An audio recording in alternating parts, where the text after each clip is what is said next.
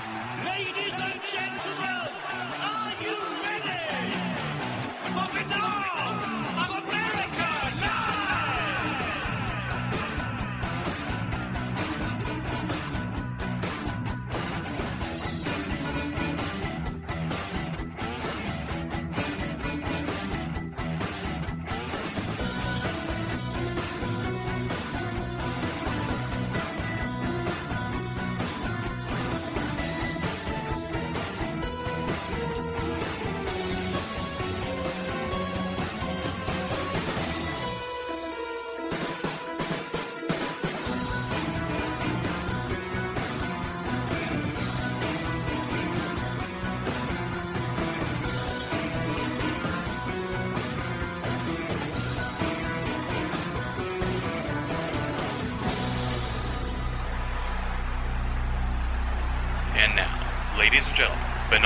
America Audio with your host, Tim Binnall.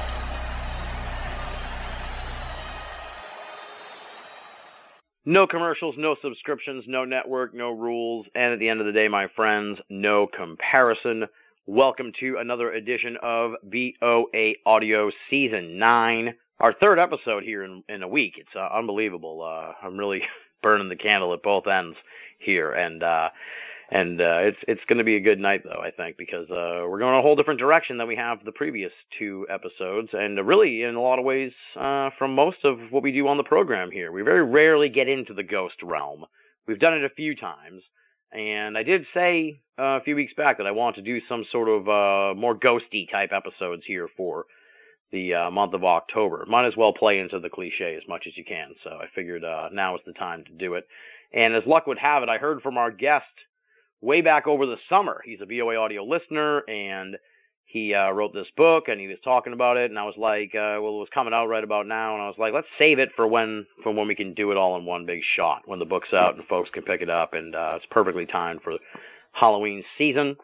And the book is Ohio's Historic Haunts: Investigating the Paranormal in the Buckeye State.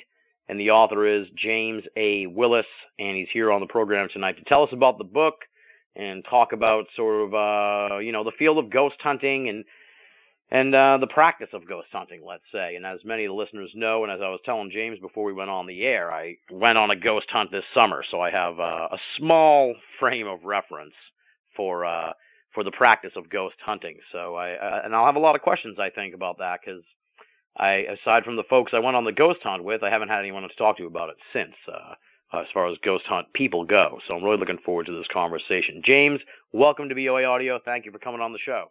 Thank you for having me. The pleasure is all mine. How you doing? I'm doing pretty well. I'm doing pretty well, and I'm really looking forward to talking to you about Ohio's historic haunts. Thank you so much for reaching out. Uh, I really, I've enjoyed the book. I, as I was saying to him, I didn't get it until a few days ago, so I haven't really dug truly into the meat of it yet. But uh, we're going to get into the meat of it all tonight, which is that's the exciting part, the lucky part of having your own show. So I'm really looking forward to it.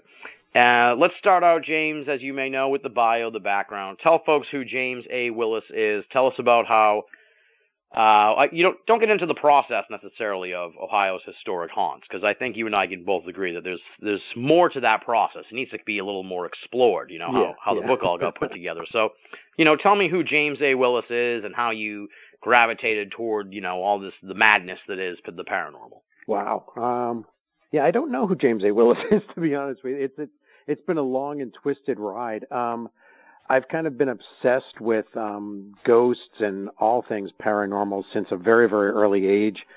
Um, that I think I would have to blame it on the fact that my parents allowed me to grow up in the uh, Hudson Valley of upstate New York, which Oh, is an area rich of just folk tales and of course the legend of Sleepy Hollow and when I was a very small child, I had people try to convince me that the legend of Sleepy Hollow was true. And what they would do is they would take me to Tarrytown, which was the setting for Sleepy Hollow, Yeah. and they would show me the cemetery, and they would show me like the Van Tassel's graves, the characters from the the story, and tell me that the headless horseman was real. Well, after I basically came, you know, came to the realization that they were BSing me. Um, it led me at a very early age to question, okay, well, that story is BS, but what are the true ghost stories? Right. And that started, you know, started me down that path. And back, you know, I was eight years old, so I was a little twisted freak from the very beginning. I think. Um, long story short, um, I moved to Ohio in 1999, and I had been involved with ghost groups from the the mid 80s, believe it or not. Wow. And um, when I moved to Ohio in '99, I was going to just try to find another group, if you will. And this obviously predates all of the ghost reality shows, if you will. Hmm. So I couldn't find any other groups out there that sort of fit my, um, I guess, hopeful skepticism when it came to ghosts. There you go. And yeah. so I just decided, you know, I guess I was arrogant and naive enough to think, well, I'll just start my own group. And I started the uh, the group, the Ghosts of Ohio, and we've been running strong ever since. Uh, to the point where we've got three different divisions: um, Columbus, Cincinnati, and Cleveland oh, wow. across the state that do um, mainly private investigations of people's homes. Um, and then along those lines, as I was out doing that, um, we affectionately call them the two Marks, but Mark Moran and Mark Sceurman, who run um, a newsletter and a book, a Weird New Jersey, Mhm. um, put out the book Weird New Jersey and said, "Wow, you know, there's 49 other weird states out there." So they came looking for weird writers to kind of get involved with um, writing weird stuff about their state. And when they were typing "weird" and Ohio into a search engine, they were getting me through um, the Ghost Group. And so that started me down a path of writing about sort of weird, not only ghosts, but roadside oddities and monsters and UFO sightings for um, Weird Ohio and several other books. And yeah, the weird thing just started rolling from there. So yeah. And all through all that, I still don't know who I am. So, but that's the fun part. Well, what one thing you said just now, well, a lot of things piqued my interest, but one thing in particular really piqued my interest. Uh, now, you said you were involved sort of with ghost hunting in the '80s. yes. I can't even like just just because you know I'm sort of peripherally in the UFO field. I guess if someone was going to Mhm, put me right. in one camp, I guess that would be it. Yeah, that's my uh, you know I don't even know. I don't. Let's not go any further than that. that's my cross to bear. That's the word I was looking for. uh, so, uh, and I know how crazy and different it was in the 80s for, for the UFO field. Yeah. And I can't even imagine what it must have been like ghost hunting in the 80s. I mean, the, just the, just, just the sheer, the technology is a gulf there. You know, there can't, couldn't have been that much technology going on. And, and, and clearly there was not much in the way. And, you know, for better or for worse, they say all these people watch the reality shows. They act like the people they see on the reality shows right. I guess what I'm trying to say is there were no good or bad role models. You know what I'm saying? There was no template on what a ghost hunt is. So I guess tell me a little bit about that 80s ghost hunt. We're going we're going down a whole different direction I didn't even expect to go into already, but I love it. So tell me tell me about what it was like in the 80s doing this stuff. Well, the interesting thing is that, um, as I said, I was like eight or nine years old, and I was claiming, you know, to be going on investigations back then. Hmm. Um, so there, there were, um, I guess, you know, my role models. So there were people actually that were doing ghost research even back in the the late 70s. You had like Hans Holzer, and there was like Harry Price. The weird thing is that the equipment, if you will, that they were using, um, like Hans Holzer, he basically just said that you needed a, a medium, you know, like a deep trance medium, and that Right. that was the only equipment, if you will, is that they basically had a medium that was actually looking for the ghost. You just kind of sat back, waited, you know, and and w- we didn't have anything like that in our group, so we kind of went the um, Harry Price route, and some of the things that we were using back then are are quite comical but you would you know you would do things like you would sprinkle like baby powder if they were talking about that they were you know that people were seeing a ghost walking across the floor hearing footsteps I going see, up yeah, the stairs you'd literally put baby powder on the floor. Um you know we used to um it's really archaic and I feel really old for saying this but the you know we were trying to get record ghost voices you know um EVP wasn't really something that was thrown around back then but we were trying to capture ghost voices or, or you know or disembodied sort of sounds or noises but we were doing it on you know some of your listeners are going to be, what the hell is that? But like on reel to reels. Oh, and then, wow. You know, and then even going to I was thinking going to say cassette tape there. So no, I, yeah, we we it was even before then. I mean, Jeez. my I I'm a bit of a pack rat, so I've kept all that equipment over the years, and uh my basement is filled with these artifacts of like old reel to reels. Um, yeah, obviously we did use um, full size cassette recorders. Um, we were shooting on Polaroids. We were shooting 35 millimeter. So the stuff was there, but oddly enough, what got me into the equipment sort of thing, believe it or not, was actually Ghostbusters. oh wow, and- yeah. Um, I love the movie, obviously, but I was reading a review of the movie. You know, I don't remember the magazine or the newspaper it was in, but there was just a little passing blurb that said that some of the equipment that the ghost hunters were using in the movie was based off of actual equipment that parapsychologists were starting to use. And at that point, I was like, "Oh, okay, so you get to use all that like cool crap and run around with that." Yeah. Um, and that's what started me seeking out sort of that more technical equipment. Um, and that's why I think even today, when I kind of look at the equipment, I'm a bit skeptical because I'm coming from the old school thing is, why the hell am I using this? You know, you see a lot of equipment that they're using even today, and you're like, well, that doesn't make any sense. Why the hell are they using that for that? Yeah. Um, but yeah, so it it was very. I hate to s- hesitate and say that it was archaic, but it was. It wasn't really even. Um, we didn't even really call it ghost hunting. It was just looking for ghosts. So it wasn't. Yeah, it, it, was It sounds quaint. You don't have to say archaic. Yeah, It's quaint. yeah. It sounds- so it's yeah. it's just kind of funny that you're like, you know, a lot of these kind of catchphrases and things that we have today. You know, we would just get together and we are like, oh, let's go look for ghosts. You know, that was it. I mean, the same thing you said UFOs. I mean, growing up in the Hudson Valley, there was like massive sightings. like in the 80s into like the 90s, um, Yeah. the Hudson Valley UFO things, and you know we would go look for that, but it was like I don't know, let's go look for a UFO. So it was a bit more casual, you know. It Didn't even have black T-shirts back then. You know, you just wore whatever you had. I presume then you didn't have a logo either. No, we had no logo. We didn't even have a cool acronym. You know, we Oh, it was geez. just it was a bunch of us. And the funny thing is that people just would. Times have changed, but way back then, if you told people what you did, they were like, "What? That's weird." But you know, that's kind of, that's kind of interesting. You know, now it's like, "Oh yeah, you do that." Well, I got a cousin and an uncle and three stepsisters, and they all do that too. You know, right, so right. Yeah, it's like It shines off the apple, I think. yeah. It's like oh, you play racquetball too. It's like that kind of thing. yeah. Um, did you ever get anything on the on the sound recordings? we did. Oh wow. Yeah, and and here's what's interesting, and it, what I'm going to say is actually probably I'm convinced is one of the main reasons I don't get invited to a lot of these paranormal conventions, um, because I openly admit I don't know what a ghost is, Right. and and I, I think I think in the field here I think we need to start admitting that because I think Yes. we get ourselves bravo. Bravo. we get James. ourselves in trouble. Um, you know, again, going way back when, how good or how professional you were in this community or in the organization was, it was based on how you treated people and how you, you know, dealt with them.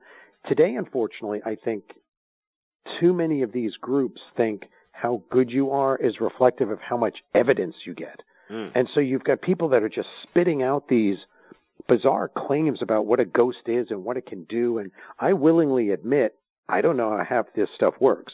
Case in point, to, to go back to your question, is we used to get voices on, you know, on cassette recorders, and we used to get a couple on reel to reels, which was really trippy. But back then, the idea was that the ghost could um, that ghosts could, since they were forms of energy, could sort of manipulate the electromagnetic field. And they still believe that today because they're still messing around with EMF meters and things like that. Yeah. But the idea that the ghost was able to get its voice, if you will, on to tape is because back then we used magnetic tape heads, which was p- the magnets in that were technically part of the electromagnetic Hmm. field. Again, that's really trippy, but at least that was something that was pseudoscience, I guess you could say. Today, I have no idea how the hell you pick up voices on something where there are no tape heads Right. but but again, yeah, we would get voices. They were not. Um, I wouldn't say they were not as prevalent, but there were less um, artifacts that you'd pick up. I mean, today with the digital recorders and um, just working wireless with a lot of the things, I mean, everything is wireless. So you're sucking all sorts of signals from everywhere. So we would not get as many false positives Mm. back in the day, which, you know, today, you and I were talking earlier about having to sit through and, you know, you go for eight or 10 hour investigation. You've got eight or 10 hours worth of audio on four different machines. You know, that's 40 hours of audio you've got to Oh listen God. to. Yeah. It, it, it sucks.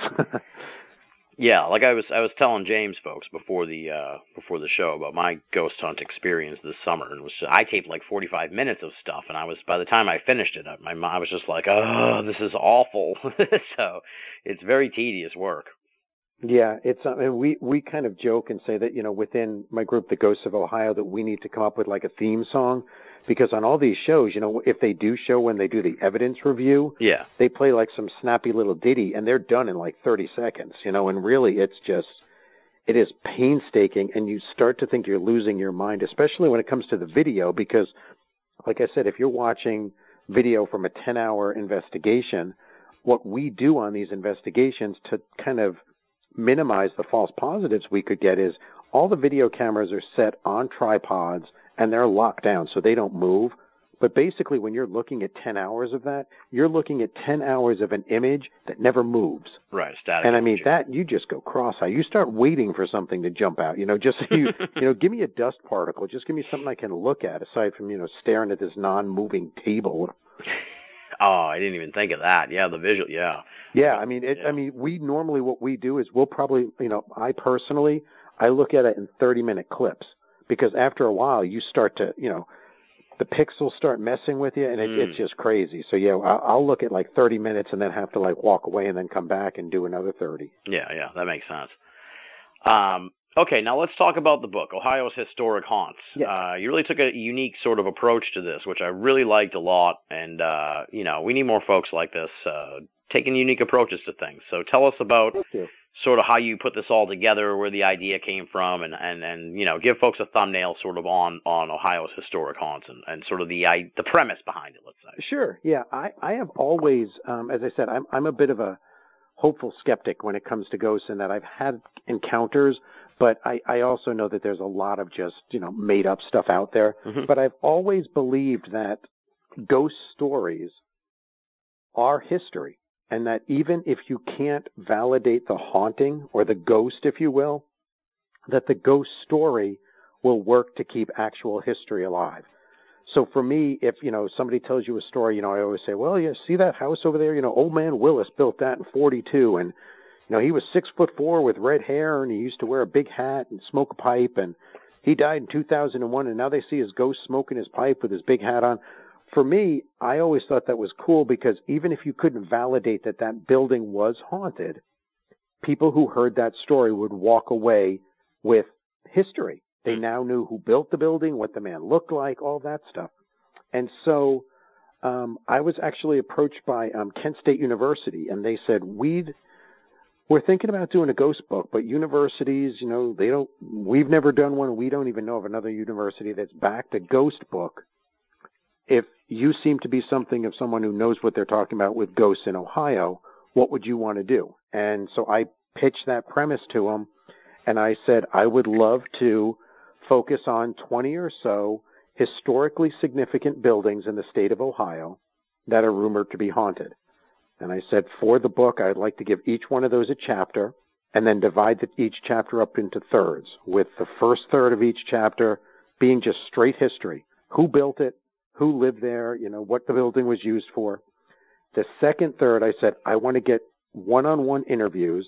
And I think I ended up with like 220 hours worth of one on one interviews. But I said, I don't want to look for the ghost stories on the internet or in other books. I want to sit down with owners, employees, managers, those sort of things, and interview them if they believe that they've had a ghost encounter. And I wanted to do it one on one across the table so that I could tell the readers I looked across the table at these people and looked them in the eye and I didn't call BS on them. Right. Because regardless of whether or not they really did see a ghost, I can tell you honestly, everybody that's in the book in their heart believe they did see a ghost or have a ghostly encounter. And then the last third of each chapter was I got locked in the building overnight with all this fancy ghost hunting equipment to see if I could have an encounter, you know, to see if where that line is between, you know, reality and then folklore, if you will. Mm.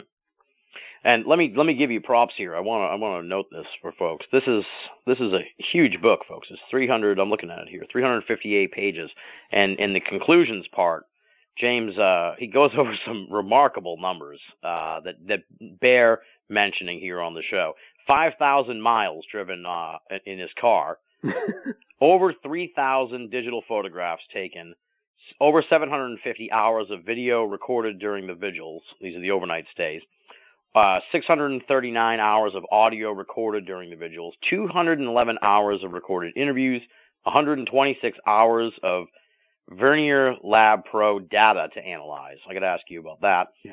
Uh, and 14 pounds of handwritten notes and photocopies. That's, I mean, this is clearly this is like a labor of love and also, you know, a serious undertaking. So kudos to you, man. You must have clearly you invested a lot of time and energy into this book. So thank you, thank you. I greatly appreciate that. Yeah, it's um, I tell people it was the book that I I always felt that I was meant to write, but that book that you're holding there was like two and a half years worth of active research and putting it together. And so it was a, it was a labor of love. And, and at some point, you know, there were various times when I'm like, there is no way that this is going to make it to print because it just seemed to be, I mean, I'll be honest with you, when I first started it, um, I was excited about it. And then like halfway through, I kept thinking, this approach is going against the vast majority of what is currently in this, you know, ghost research space. You know, have I kind of bitten off more than I can chew? And I, I you know, and I, and the book only came out like it's September 30th, so it's still a bit too early to tell. But the initial feedback is that people are getting it. You know, they're not they're not going, well, wait, these stories aren't really scary. I mean, a few are actually scary, but they're they're looking at it from the idea that this is serious research. Mm. But yeah, and and to mention real quick, the uh, the Vernier Lab Pro is a system that um, it's a system. I think I, I don't know of any other group that's actually using it, but um, Vernier Lab Pro actually designs um, remote sensors that can be used for science experiments. So you can you know, take the temperature of things and see how the temperature changes. You can do magnetic fields, all, all sorts of things that um, all the way down to Geiger counters, those sort of things. Yeah. But I found that it was very interesting to use them, and I did throughout the book, and we we also use them for um, our private investigations. That you could hook up, say, five or six um, temperature gauge, ambient temperature gauges, and sort of run them up a staircase or down a staircase where people report, say, seeing a ghost. And then what it allows us to do is we feed that through a data logger as well as onto a screen, and it takes readings every half a second. So you can literally sit back and track cold spots. You can track, you know, electromagnetic pulses and those sort of things, all from kind of remotely. So yeah, it was. But again, those were the kind of things that we still had to go back, you know, and Right. and watch all the things bob around to see if there was anything odd happening. yeah, yeah, yeah. I was amused, I guess. Let's put it that way. But by the the vast amount of equipment, you list the the various equipment. Now, did you use all this? You couldn't possibly have used all this on everything. So, I guess just give give people sort of an overview. Because for folks who don't know much about ghost hunting, like me, I was really blown away by how much different all this stuff is. You know what I mean? How much how much stuff there is, and how much how many different things sort of things do. You Sure. know, as articulate as that just came off. But you know what I mean. It's Yeah. uh it's pretty remarkable. Everything sort of has its own little little role in the whole thing. So I guess talk about the the role of the equipment and and I guess also because you're like me, you're I, I'm skeptical about most things. Uh, Mhm. I, I'm a lot like you. I'm an optimistic skeptic. Right. Um, so if I were, you know, what, what what's your ideal sort of uh, pieces of equipment, you know, amongst this this vast list? Uh, you said one in particular or two that you think that are, you know, if you if you'd only use like two or three pieces, what would be the ideal things? So let's, I guess, you know, after all that talking from me, let's get into the let's get into equipment and and uh and bring folks up to speed, I guess, on that aspect of of ghost hunting.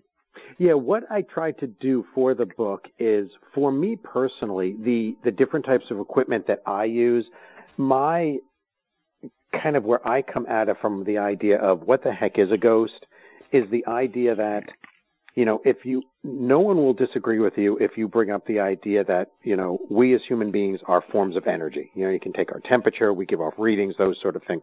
So nobody debates that.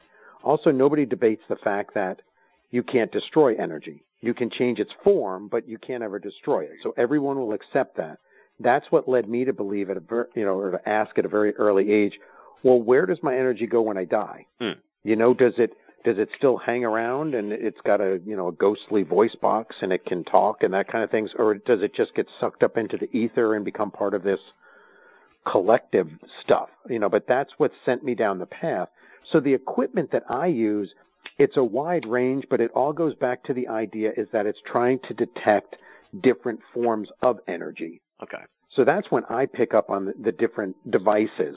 Is I look at it, so I will use um, temperature devices, and one because temperature is a form. Of, you know, you can you can take that and you can look at heat, and those are different. You know, it's a form of energy. Hmm. So I will use those, and I um, use different types because certainly other groups use it because they talk about the idea that there's cold spots, and that means that there's a ghost present. And the theory there is they say that the ghost, as a form of energy, is trying to draw up more energy out of the environment. So it's pulling the heat out. Hmm. Um, so for the book, I used a series of temperature gauges, including um, ambient ones, which would take readings from a general area, as well as um, which were my favorite, the sort of laser pointer ones, which are the the spot ones that when you you know you kind of pull the trigger and it shoots a beam out, and the first solid object it hits, it bounces back and it gives you the read the, the temperature reading. Oh, that's cool. Yeah, those came in handy when I was looking for um like haunted objects. If people tell us, you know, um I don't know, this one book on the shelf always falls off or this glass moves across the table, I would use the the ones that actually are the spot temperature ones because again in my mind that if a a ghost, whatever it represents, but it's got enough energy or force or mass or whatever you want to call it to move that book, then in my mind, it should have enough energy, mass, or force that when it touches that book, it's going to change the temperature of it. Right. You know, that's just my theory. So you could literally, from across the room, shoot that, you know, laser, if you will, across onto that book and just leave it there and look to see if the temperatures actually dropped. Um, so we used a lot of those. And then um, when it came to sort of the EMF detectors, um, I used a wide range of those because, again, in general, if the electromagnetic field is a real field of energy made of, you know, electric or magnetic charge, and we as humans can alter that field. So in my mind, I'm thinking, okay, well, if a ghost is our energy, maybe that ghost can alter it. So I w- we used a wide range of those. Um, some of the other ones I used for the book were specifically because as I started mm, suiting up, I guess you could say, and saying which pieces I was going to take with me, I kind of fell down a rabbit hole of all these reality show devices that these people were using. Oh yeah, they sell all kinds of stuff like that. Yeah, and- apps and stuff now too. It's yeah, crazy. yeah, and, and thankfully, you know, I didn't get into any of the apps because I'm like, there's no way these things work to begin with. But I did bring um, a ghost meter, which uh, you know, I, I tell people, uh, you know, if you want to save ten bucks, just get the uh, the cell sensor meter because the, the the ghost meter is just a cell sensor, but they put a, a sticker on it that says ghost meter. Um, you know, so, so your listeners can save the ten bucks. Just get a cell sensor meter. Yeah. It's the same exact thing. You just don't have a sticker that says ghost meter. You know, I tell people I, again, when it comes to the equipment, there is no device that can measure a ghost. Right. I wish there was, you know, make my job easier. But again, going back to what I get in trouble for admitting, it, it's that we don't know what a ghost is. If everybody knew what a ghost was, then guess what? Nobody would would doubt that they exist. Exactly. No But one in- ghost hunting either. they Yeah, exactly.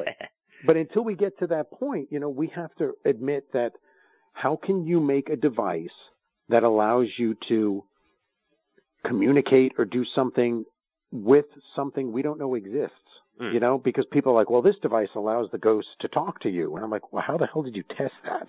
yeah, yeah. you know and i'm not saying it doesn't work i'm just saying if you can't determine what you actually did to test that to prove that it actually does that then how do you expect me to accept the results as being ghostly Hmm. You know, so so we brought out a wide range of devices. Um, you know, I, I would I would have to say probably that the strangest one that I ended. I mean, we took dowsing rods and all sorts of things, but Right. the one device that we brought in that I was not expecting to quote unquote work was um I don't know if you're familiar with a Frank's box. Yeah, yeah. I, I'm va- I, yeah. I think I'm vaguely familiar with it. It's it's it's allegedly used for communication or something like that. Yeah, the theory is that it's um, basically it uses radio frequencies and well, they'll tell you that it uses radio waves and um, white noise, and that the ghosts, depending who you talk to through various methods, that I guess they read Beetlejuice's book for the recently deceased, so they know all these tricks. But somehow the ghost is is apparently able to manipulate the white noise and the radio frequencies and speak. The the truth of the matter is that the the Frank's box is nothing with an but an AM FM radio that they have clipped the auto tuner on, and basically it scans through. They always tell you to put it on AM stations because the ghosts I don't know like it better. The like truth is it continually scans, and what you're doing is you're picking up roughly about a second to maybe two seconds of the DJs talking. And the reason that you don't put it on the FM is because you get, you know, the joke, the ghostly stairway to heaven coming through. you know? But on AM, you're just getting, for the most part, people talking. So you're going to hear things that are like, you know, and then all of a sudden, oh, that's a ghost. He's saying those things. But Right. that being said, I mean, long story very short, we, um, one of the investigations that we did um, was the Lima Literacy Council building in Lima, Ohio. Mhm. And it's a gorgeous, gorgeous building with really cool history. And one of the reports um, was was that a man, uh, a ghost of a man, would talk through the computer speakers, and it was really weird because he would say full sentences. I think the one that freaked everybody out was when it said, "Come upstairs and see me." Oh, And, jeez. and upstairs is just an attic. Ooh, Um, it's creepy. and so when we came out to do the, um, you know, to get kind of locked in, I noticed that there was a lot of 18 wheeler truck traffic going by. Mm. And so in my mind, I thought, you know what? I bet those speakers are actually somehow picking up CB signals Right. from the trucks. Yeah. So I had a Frank's box with me, and what I did was I put it up in that room with the intent not to get the voices to come through, because as I said, I'm I'm fairly confident those things don't work the way they're supposed to. hmm But what I did is, since it was an AM radio, I tuned it down to, I think it was like five eight. I tuned it down to static and nothing but static, and there was no other stations like even remotely around it. And I just cranked it and let it run, thinking that eventually during the course of the night I'm going to start hearing, you know, CBs coming through or something and kind Right, of you know debunk it if you will. And that didn't happen, but roughly for like six hours straight, that thing was doing absolutely nothing. It was just shh, it was just straight static. It was, it was like annoying as hell. Hmm. Um, but towards the end of the night, I just happened to be in that room um, with um, Sean, who was with me, and he was kind of helping out. And we were kind of doing an EVP uh, session, just asking questions, seeing if we could get a ghost or response or leave a voice. But we weren't talking to the Frank's box. It just happened to be in that room, and it was just going staticky, staticky. And at one point, I say, um, you know, I, I don't know who you are, where you are, but I, I just need to know, are you the voice that comes through the speakers? And then the trippiest thing happened because the best way that I can describe it is that the static turned off. Now it wasn't like it kind of dropped down, like got quieter as if something, you know, another station was stepping on it, if you will. It's like It was like somebody turned the device completely off. Yeah, weird. Whoa. And then I said, um, is that you? And the static came all the way back up again. And I said, okay, that's kind of weird. Um, I don't need to mean to be rude, but if that's you, I, I'm not sure what you're trying to say here. Are you the voice that comes through the speakers? And the static went off again. It did that. I'd have to go back and look at the book, but over the course of like 15 or 20 minutes, it did that like five or six times, seemingly in response to yes or no questions. The really weird thing is we were never able to replicate that. You know, we played with it and and we were just sitting next to it. So it's not like you know we were moving it around or something and it lost the signal. But but the weird thing like i said it it didn't sound like the static was actually dropping. It sounded like the, the device was getting turned off. Hmm. Now, when it, when when that happened, did you guys like go over to it, and look at it and stuff, or were you like? well what i did is you can see me like on the video is because it was sitting in front of me. I was sitting at a desk you know right in front of because the computer speakers were there. And i i turn on the flashlight and i'm like looking at it. Um but no i didn't actually get up and because it was right in front of me at the time. yeah, you didn't so. really need to. Yeah. but I did start playing with the idea of like waving my hands or shifting in my chair to see if I'm like somehow blocking a signal, but no, it we couldn't replicate it. It was the weirdest thing. Weird. Yeah, that is strange. Well, that's the kind of thing that th- those are the things that I consider like better ghost evidence, not necessarily the, the the specific thing with the box going off, but like things that things that respond. You know what I mean? When you say like, "Are you the thing?" and then the lights go out or something. You know what I'm saying? Like Yes. when things like that happen, it's really hard to, you know, unless the you know the only other connection to all this in a sense is like like you say you don't know what ghosts are. I don't know what ghosts are either, and I'm, I I I still consider a, a certain percentage of possibility that it's like derivative of the mind somehow. Do you know what I mean? So it's like you've been listening to this thing for like six hours and somehow you know you it just all kind of connects you know what i mean where you're Right. you, you know you you can somehow shut the thing off psychically through you know it's still paranormal but it's just Right. like we have no idea how you're doing it but but maybe that maybe no ghost there at all it might just be your mind doing it so who knows Exactly. Yeah, yeah, yeah.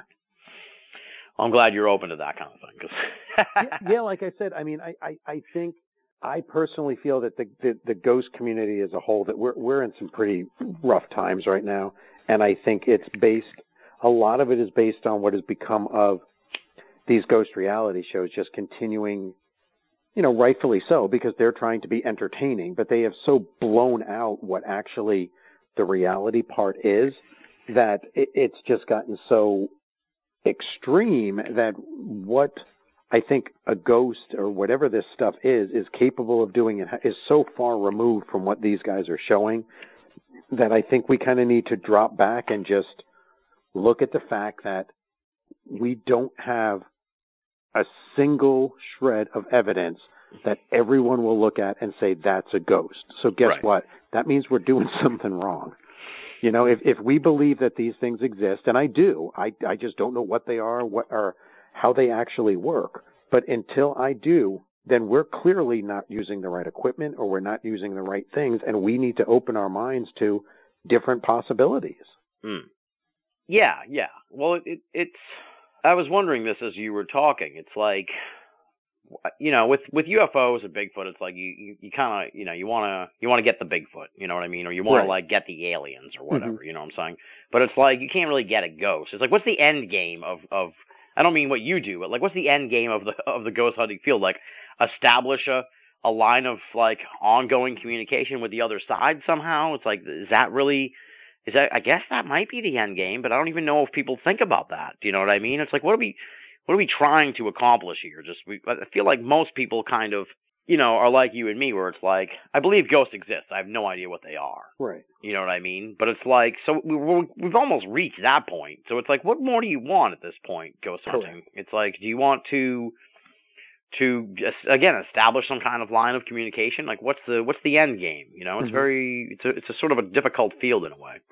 Yeah, yeah. It, it, I mean, I totally agree because me, for me personally, you're exactly right. I have over the years experienced enough things that I personally believe, you know, I know that ghosts exist.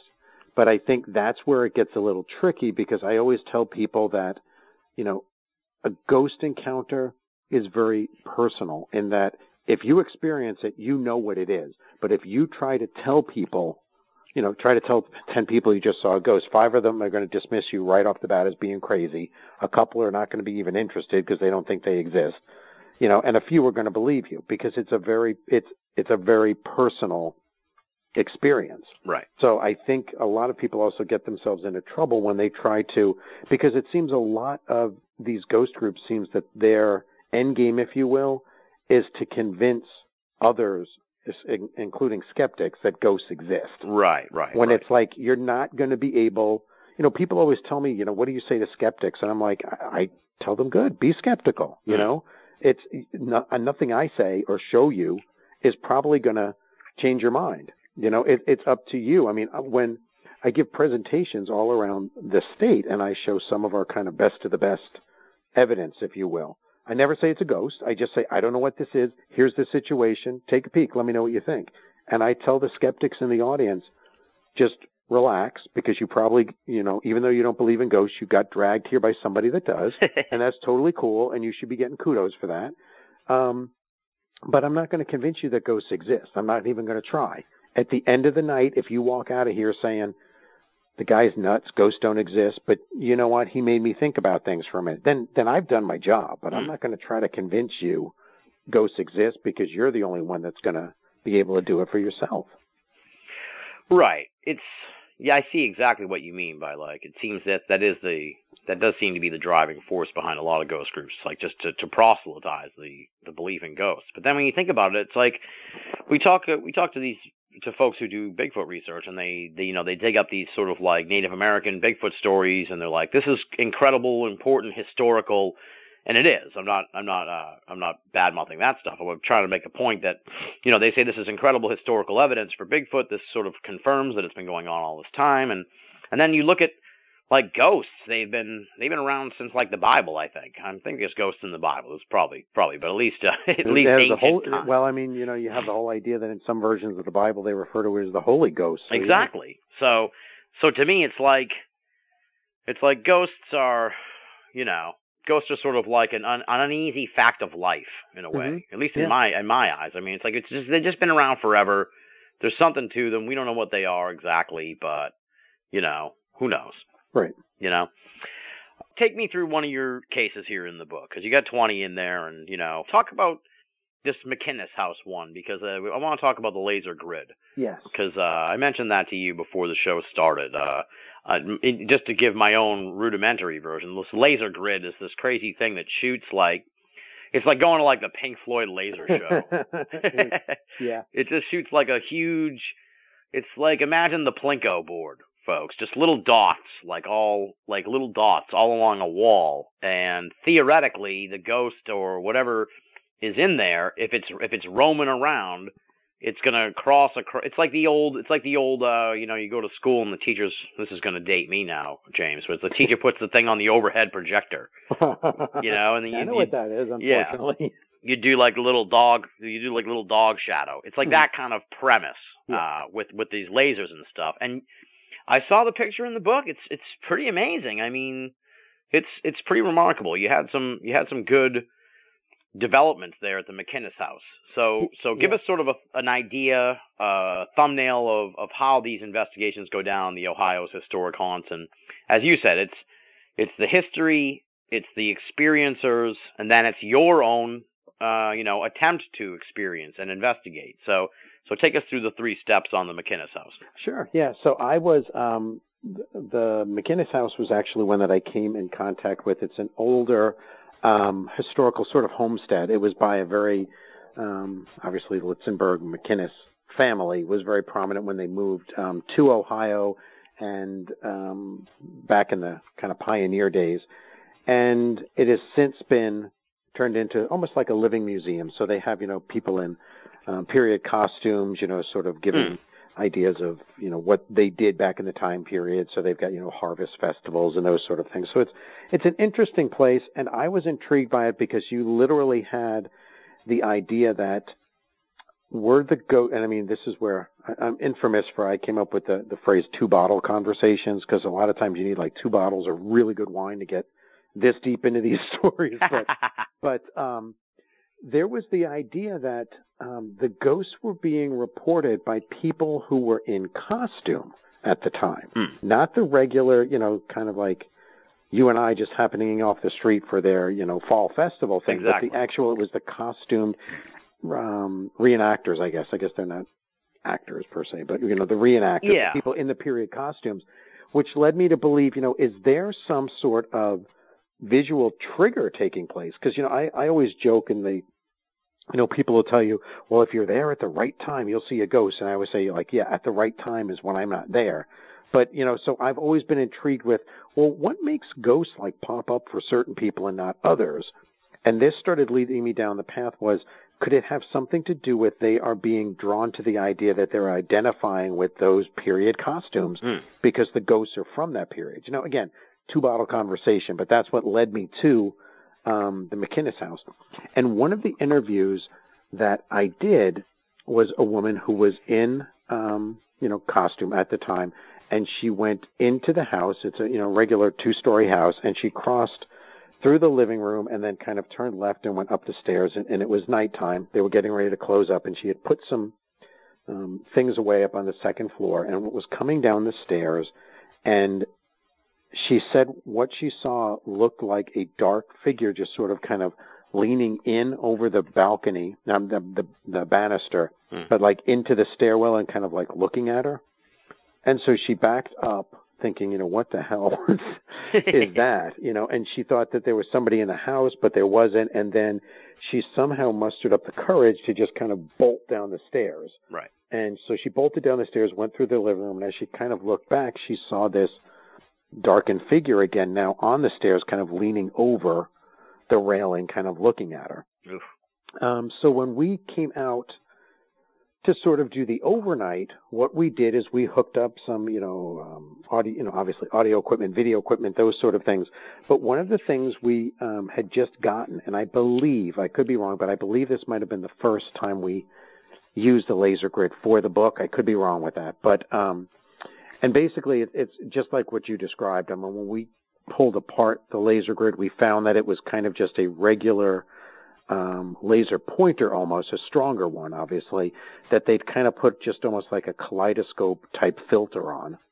So when you turned it, it that's when it gave you all these like hundreds of, you know, laser points on the wall. Mhm. Um, and what we looked at is the idea that if we shot the laser grid um, all the way across, it would continue until it hit a solid object.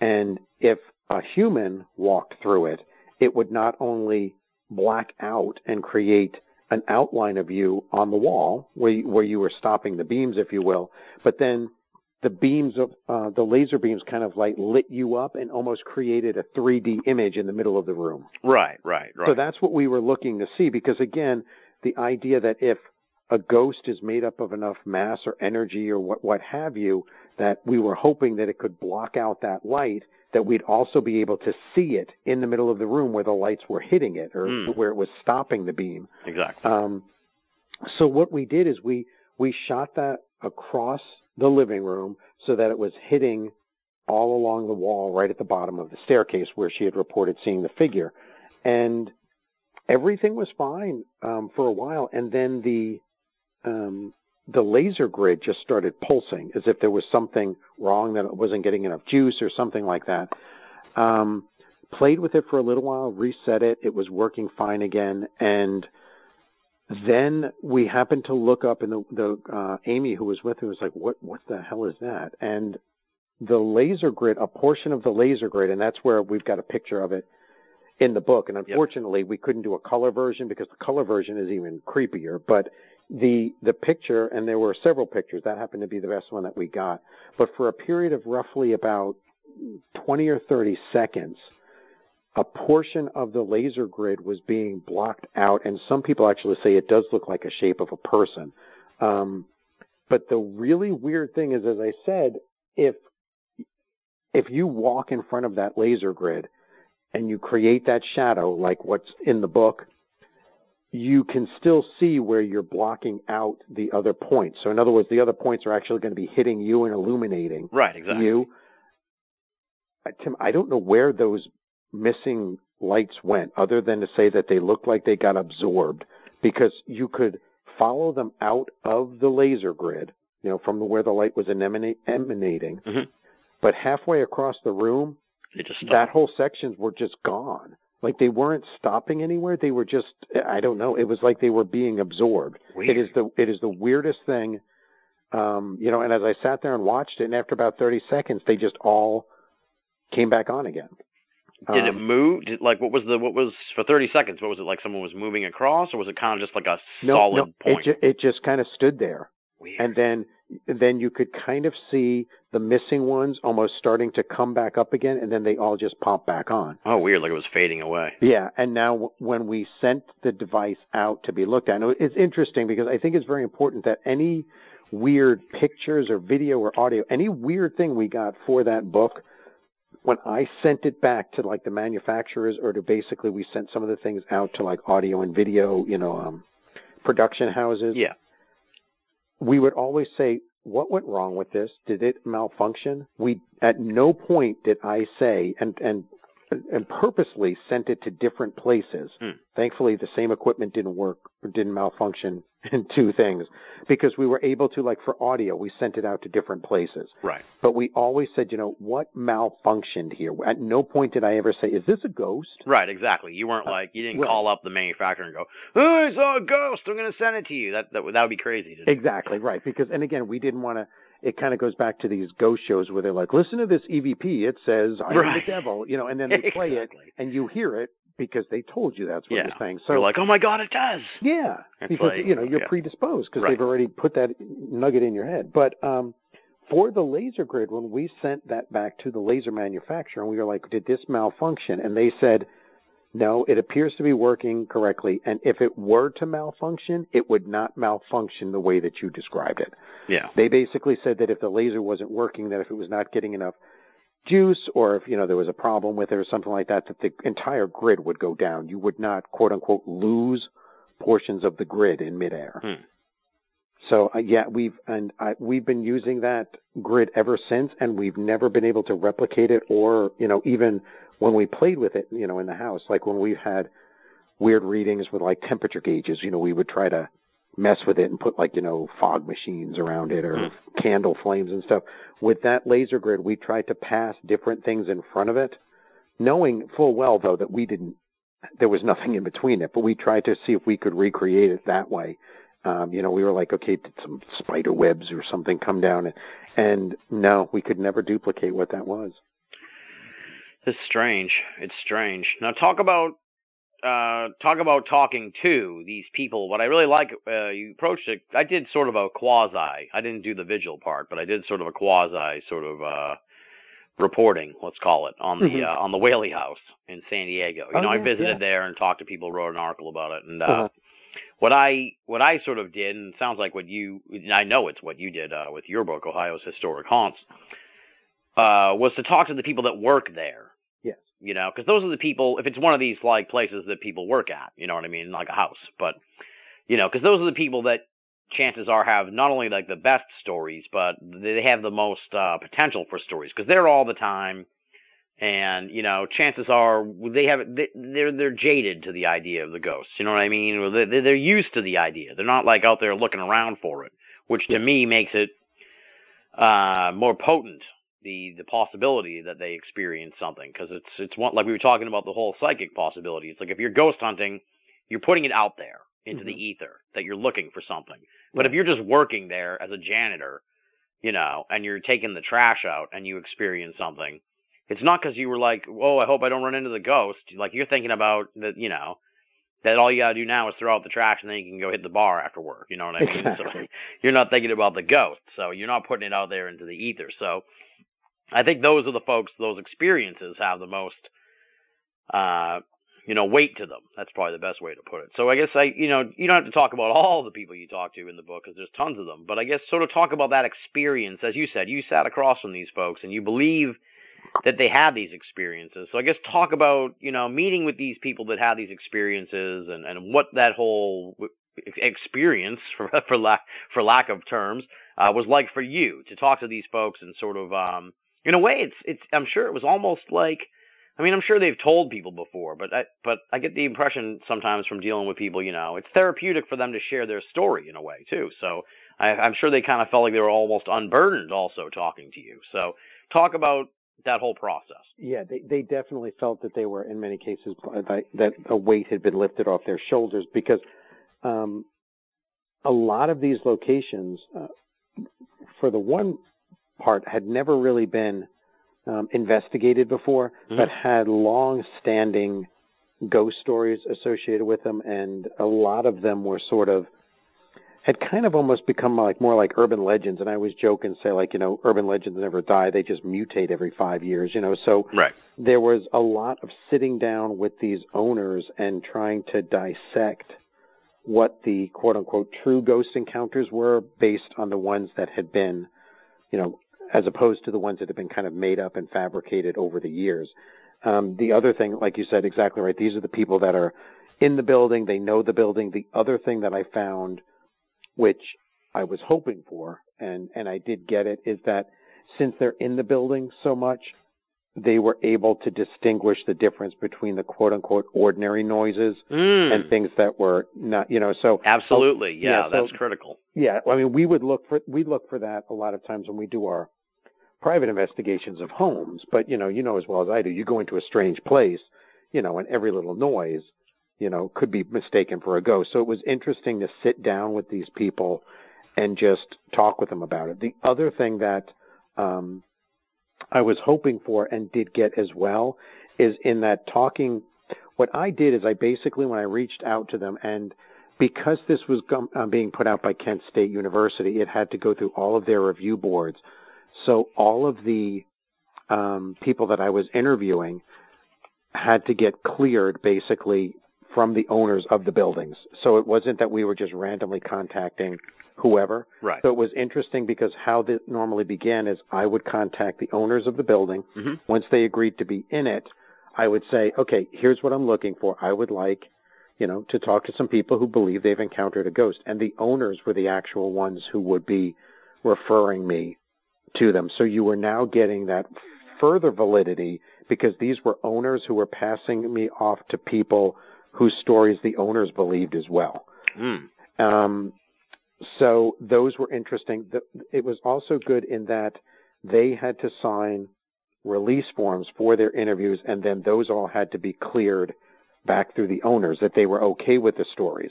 So there was that added sort of validity in that again, the owners weren't reading these sto- interviews and going, "No, I never heard of that," or that, Right, right, "That's right. completely made up." Yeah. but it so it was a very interesting thing and then finally what i loved about it is in many instances i was given almost multi-generational stories in that you know i was talking you know a lot of these buildings are very old and the owners have been there for years and years and so i would be talking with people who had ghost encounters from say like back in the 70s and the 80s so they weren't all recent stories and it became very cool because it was almost as if I was creating the ghost history, if you will, because it's like, okay, you know, back in the 70s, they were, they first saw this woman, but now they know that the woman, you know, in the 80s, they identified her as being this person. So it was an interesting way of actually writing not only about the ghost story, but the history of the ghost stories associated with each of those buildings. Mm.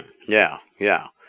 So rich on a number of levels, Yes, which is what I like about yeah. about how the book got put together. Yeah, it's uh, and and, and when you have like kind of the layers of of of the paperwork, it it, it works out in a way I think too, because I think it probably weeds out the people that are like. I, I think you know you're never gonna get you're never gonna bat a thousand, but it's like I, I would presume it weeds out sort of the the ne'er do wells. You know what I mean? They're they're not gonna make up they're not going to mess with you to make up some story once they've had to fill, up, you know, get it cleared with their boss and everything. So. Exactly, exactly. And and I mean there were the other interesting thing about it is that I kind of did even though I didn't include any of it in the well my intent was not to include any sort of second generation or ghost stories from say the internet or Hmm. you know other ghost groups or you know other Ohio ghost books it was all supposed to be based off of those interviews I did do you know, basic research on the alleged hauntings before I did the interviews. And what I found, which was quite fascinating, is in many instances, the ghost stories that were surrounding the building that the public knew about were not the real ghost stories. Mm. Um, I think a good example was there was a, uh, well, there still is a, a building in Toledo, Ohio, the Oliver House.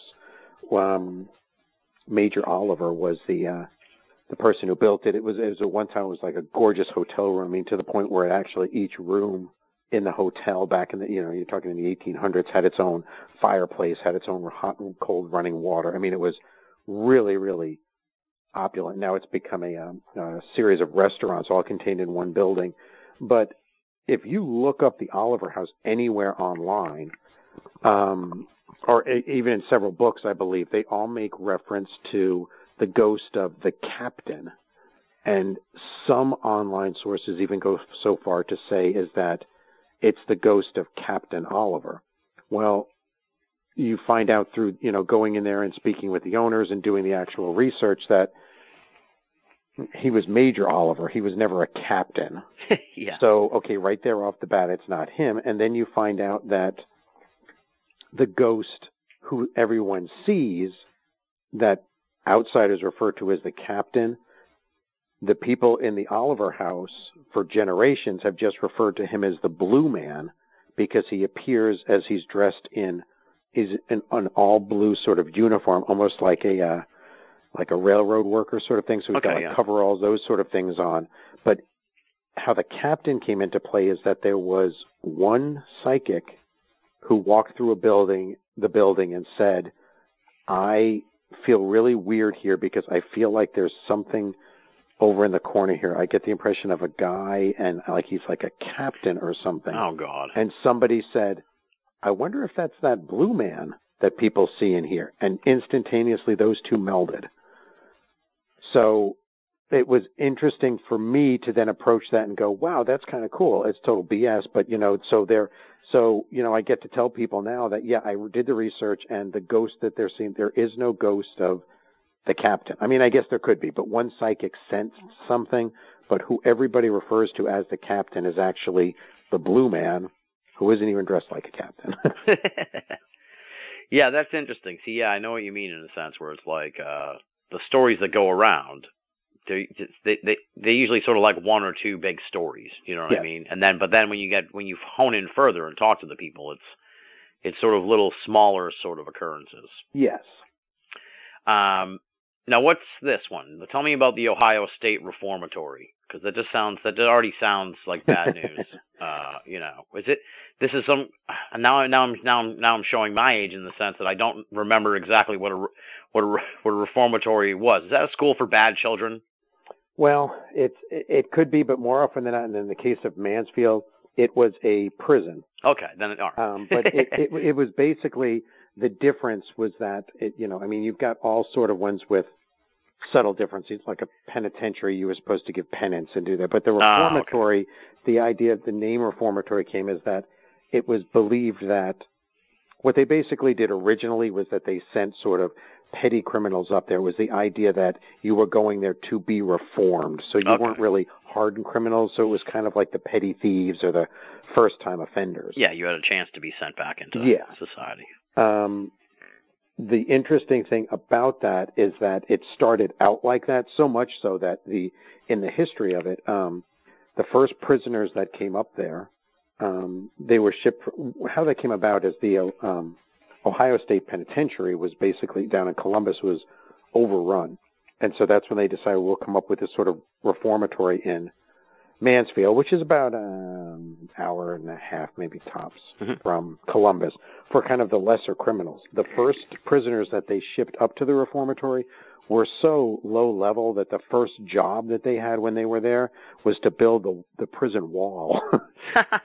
so like the, the, these were you know these were like petty criminals, those sort of things. oh my um, God, that's crazy. Yeah, but over time, um, you know, every time Columbus shipped up some people, they would ship, you know, they'd slip in a murderer or two or something like that, and Just eventually, to keep things interesting. yeah, and well, it got so interesting that they had to install um, chain link fences on the outside of the, uh, the near the cell blocks because prisoners were chucking each other off the top, and I mean, you would have like a, you know, like a 19 year old pickpocket having to bunk with like, you know, a 45 year old lifer convicted, you know, of three murders or something. Oh, so God. it got, so it got really, really, really nasty Yeah. um, really quick. A lot of deaths and stuff. The, the really twisted thing in its history, though, which I, I found incredible, is that a bunch of people actually died breaking out of prison when they tried to break back in. So these guys would get, because again, it was a reformatory, so a lot of these hardened criminals would just basically run away you know, and then and then they would get off, you know, leave, but then rather than, you know, they weren't very bright, I guess, but there were numerous cases where they escaped, got away scot free, and then would go get a gun and try to to break back into the prison to get their friends out, and would end up like one guy shot a guard and he went to the electric chair for that. Some other guy had a a problem with the uh reformatory groundskeeper and basically like broke back in and him and a friend like killed the, the guy poor guy's entire family. Oh my god. They both cried for that. So there's just these weird twisted tales. That's Um, bizarre. yeah, it's it's probably the first sort of prison thing that I've looked at that as I said a lot of people died breaking back in. Is that normal for old prisons, or is that is that is that something that that is unique to this place? The idea of them getting back in, Yeah, the the idea of like people escaping and then coming back to sort of uh you know get their revenge. I, Yeah, I, get the You know. I I don't know. It's certainly the only one that I know about. And again, this is back in the days when, as I said, it was technically a reformatory, so they were looking for petty criminals, you know, Right, to right. put, and it just kind of became a, mm, you know, I don't know how you would actually put it, but basically, since Columbus was slipping up some people that shouldn't have been there in the first place, yeah yeah I think it created that unique environment. I mean, it could have weird. happened in other ones, but yeah. I've I've never, heard of that before, but then I think about it and I'm like, ah, I guess I can. Back back in the day when they couldn't track you, where you know, like I can see how people would escape and then be like, I'm going back to get that guy now. That I'm, yeah, but, but why you would do that, I have no idea. That, yeah, that I don't know because I would think if I got away, you know, I'd be like, I'm not, you know, I'm not going to chance it. But yeah, I'm not going to within ten miles of that place. Yeah. yeah, exactly. And then, I mean, the the thing that a lot of people don't realize is that even if you've never heard of the Mansfield Reformatory, if you saw Shawshank Redemption, 90% of that movie was filmed in there. Oh wow. So it's uh it's got a, a boatload of history. I mean, ironically, the only part that like a lot of I don't want to ruin it for the two people in the universe who haven't seen Shawshank Redemption yet, but the uh the only parts that weren't filmed inside that prison were the shots, the establishing shots when they were showing like the prisoners coming out for like roll call or whatever when they come out from either side hmm you know, and the prison guards would walk in the middle. Um, Mansfield is actually the prison cells back up to each other, Yeah. and they didn't want that, so they actually built that particular part. But everything else was filmed there, all the way down to like the halfway house. And the really cool part is, you know, the halfway house with the famous, you know, um, Brooks was here and so was Red carved in the wall. Yep. That's still there in in, in man in the prison Oh wow. because there was mm, this is what I believe happened is the prison was had been basically almost condemned by that part when um, Shawshank came to film, and so they were basically told, yeah, do whatever you want. Hmm. Um, and after it wrapped, I believe this is my best guess because I don't know why else they would have done this, but I think the production company just believed that it was going to get knocked down, so they were like, screw it, we'll just leave all the props in here, you know, save us having to like Yeah. demolish them ourselves.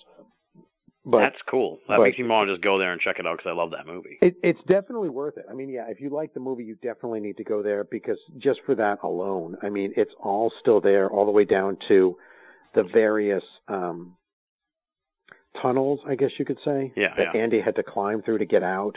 Oh wow, Um, that's cool. You know the, but it's it's just a the only parts of the building that that did get demolished are when they're out. um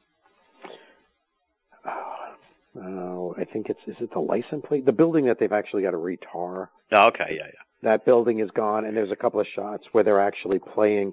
Basically, if you watch Shawshank and, and you see a building, any building that's made of brick, hmm it's not there anymore. But all the other stone structures are still there, and it's just it, looks like Dracula's castle. I mean, it is just enormous and immense, and it's uh you can get you could probably spend about maybe two or three hours in there and still not see all of it. Wow. Yeah, it's the uh got the world's tallest freestanding cell block. It's six stories tall. Jesus. Yeah, it's uh it's pretty intense. So tell me about the ghosts that are there. There are numerous ghosts that are actually, you know, said to be around there. There are um probably one of the more um famous or infamous ones is one of the wardens uh now the story um is that the warden and the the really cool thing too about the reformatory is that the wardens all would live on the property. Hmm so it's interesting because the literally the front. If you look at a, the uh, any picture of like the reformatory, the front of the uh, the building, what most people look at and think is the prison, it's not. Uh, like it's four stories and two wings, and that is basically where the warden and his family would live, and they would have offices and those sort of things there.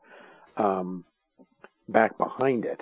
So basically, he would get up, you know, and he'd be living in the front part of that with his family. He would go down a set of stairs through a couple of doors, and he would be in the prison itself. Um, but there was one particular like warden in his family, and, and he had been the warden there for forever. But it was um, his name was Arthur Glattke. But he was, and I think technically his title was superintendent back there. So basically, he ran the prison, and his uh, his wife Helen lived there. And now, depending on the, the popular version, is that they didn't like each other very much, and that he um, Arthur staged. Um, he basically shot her to Oh, death God. in the prison and tried to make it look like an accident and got away with it. But then uh, a few years later, her ghost came back for revenge, and he died of a heart attack, you know, at the prison while he was working at his desk. Oh my God. Um, and both of their ghosts are said to to haunt the building. Now, the true story is actually that they were they were both, by all accounts, they were they were happily married. and the um the sad fact though is that and I don't remember I believe it was Easter Sunday but it was um I might have the days wrong but It's it- okay. uh, for some but basically they were getting ready for church and she went into the closet to pull down a hat that's why I keep thinking it was on Easter Sunday but they were getting ready to go to church and he had actually hidden a pistol a loaded pistol up there which was kind of common back then because well your neighbors were prisoners right. Exactly. Um, yeah. Yeah. Yeah. and that she reached up to get the hat and she pulled down the hat box and the gun went off and discharged accidentally. Oh God. Um, she died a few days later at the uh, at the hospital, and it was basically she survived the gunshot wound, but then it was an infection, basically that right. um, she died from. But but there were there were no s- there's no truth to the idea that he he tried to bump her off. Um, but he did die of a heart attack in there, and um, people have reported hearing them um, over in the sort of administration wing. She is often um, her ghost is often accompanied by the smell of flowers. Um, to me, the the ones that I thought were like the weirdest and the ones that you know I I would see there, but it always got to the point with like, am I really seeing that? Where they have these sort of shadowy figures Hmm. um, that many believe are like inmates that are going up and down. And I will tell you that when you're walking through there in the middle of the night, you know, and all the lights are off, and you're basically walking down. I mean, if you see the pictures of these things, uh, they the it's been closed for decades and they really haven't done anything so you're looking at these rotting decaying cell doors Yeah. that are all open and you're walking down a row as if you're like a prison guard and you're walking down this row of almost like a hundred cells Oh, it's creepy. and there, yeah and and it's pitch black and then all of a sudden you do start to see what look like i mean it's it's the weirdest thing you start to see what look like these figures like poking their heads out of the cells at you and then pulling back. And it's like it's it's just it's very unnerving. And again it goes back to the idea uh, i dare anybody to walk into mansfield reformatory and not feel overcome with it. Now is that a ghost or is that just the idea that you know you walk into a place where some bad stuff went down? Mm. you know and so again you're walking through basically an abandoned prison all alone in the middle of the night yeah i think you're going to start to hear and see some stuff you know so we didn't really ever walk away with anything that we could say 100% that was definitely paranormal. But you know when you're alone like sitting in there were times where i was sitting in the solitary confinement you know all by myself. There is nobody in that entire wing and you clearly hear footsteps of somebody walking down the hallway outside there. Hmm where the hell is that coming from? And I'm not talking about you hear a little rustle. I'm talking like eight, ten, twelve steps. Right. Right. It's now. Do you? We I did this ghost hunt over the summer, and they Mhm. do lights out where they just turn on the light. So how do you, is that? How you guys do it too? Where you just do it in the pitch? You must have a flashlight in case of an emergency, but do you just sort of maneuver around in the in the pitch black? I mean, it varies. For Yeah. a while, I, I wore like a real badass like headlamp because I thought that was kind of cool, but then you know it, it didn't work really well. So, um, it it really depends on the situation. For our, if we're going into say, you know, people's um, homes like private residences, what we will actually do is. Um, if somebody were to contact us, we the first thing that we do, you know, after the interview, what we'll do is we'll have them keep a journal. We give them this little pre, you know, filled out for, uh, form of like lines and stuff. They can kind of just jot down anything weird that happens, the date, the time, the area of the house. You know, it's, it's very, you know, it's not very scientific. It's just jot down anything weird that happens. And what we'll do is try to determine if there's a pattern to when the things are happening. Mm. Um, you know, and if I'm just going to make this up, but if it seems that things are happening between two and four in the afternoon, well, you know, we'll go out there, you know, probably at like 10 in the morning to make sure we're there over that time when they're experiencing things. So we don't always go in the dark. Um, I think these shows go out there in the dark just because, admittedly, you know, it's it's scarier. Right. Um, but we will um, do a lot of investigations in the dark simply because if we're using a lot of our equipment, particularly the photography stuff, definitely the video, if we're using like um, infrared video cameras on it, a lot of that is sensitive to the light. That if you're going around with lights on and those sort of things, you're kind of burning those things out. Oh, that's true too. Um, yeah, yeah. So a lot of times we will kind of what we would we normally do is we will shut down the lights, you know, if we're doing something at night, we'll get into like positions and then normally what I will do is say, okay, for the you know, from for the next 45 minutes, you two guys are in the living room, you two are on the second floor and you two are in the basement. Hmm. Just and you know what? Let's sync our watches and we're going to stay down in those areas for 45 minutes then we'll get in those positions and then we'll kind of like shut down the lights and, and do that. Right. The reason uh, other than, you know, so you're not falling over each other is so that if you're, you know, if you're on the second floor and it's just the two of you sitting in, I'm making this up, but the bedroom and you hear somebody in the next room talking, you know there's nobody else on that floor with you. Hmm. So yeah, but, but the idea of, of, you know, running around in the dark and doing things like that, I think a lot of it, it's just, you know, for TV. I will say though that part of me prefers doing it at night, if for no other reason that, you know, other than for the equipment, it's the idea that for me, I find that the world starts to slow down at night. So there's less phone calls, there's less text, there's less, you know, Right. road traffic. So it's kind of like things start to calm down a little and you can really kind of recenter yourself and focus on the environment. Hmm. Hi there. Do you have any books on how to get rid of ghosts? Have you tried telling them you're ready for a commitment? You're listening to Binnall of America Audio. Ah, like a relationship. exactly. That'll send them running, huh? I like her. Here you go. Maybe this'll help. Now, how many folks are on these expeditions with you or ghost hunts? Uh, you know, you you've kind of name dropped a few of them. They must be from your from your group. So, you know, uh, give a give a little give a little props to them and tell me a little bit about sort of the, the crew that you have had on these various things. I presume it sort of varies. You know, one one time maybe Phil can't come out, but uh, but but Jim can or something like that, right? Yeah, yeah. We, I mean, we have got. I would say that there's probably a core of like uh, ten or twelve Oh, of nice. us within the group that have been.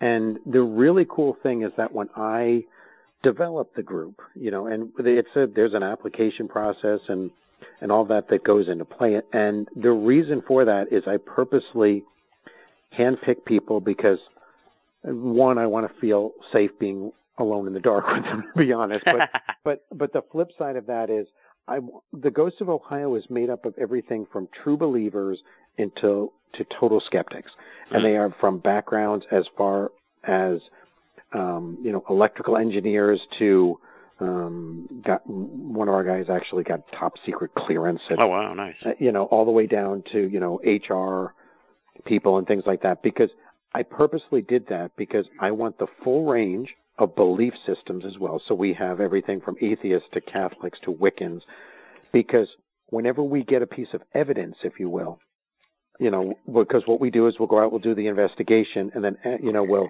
we'll divide up all the cameras and and then that kind of stuff, and everybody goes away and they review it, and then once a month or more if we need to, but definitely at least once a month we have our monthly meeting where people bring in and they're like, okay, I didn't get anything on this, I didn't get anything on this. Okay, here's two things that I think is are weird. Yeah. And then comes the best part, we all fight.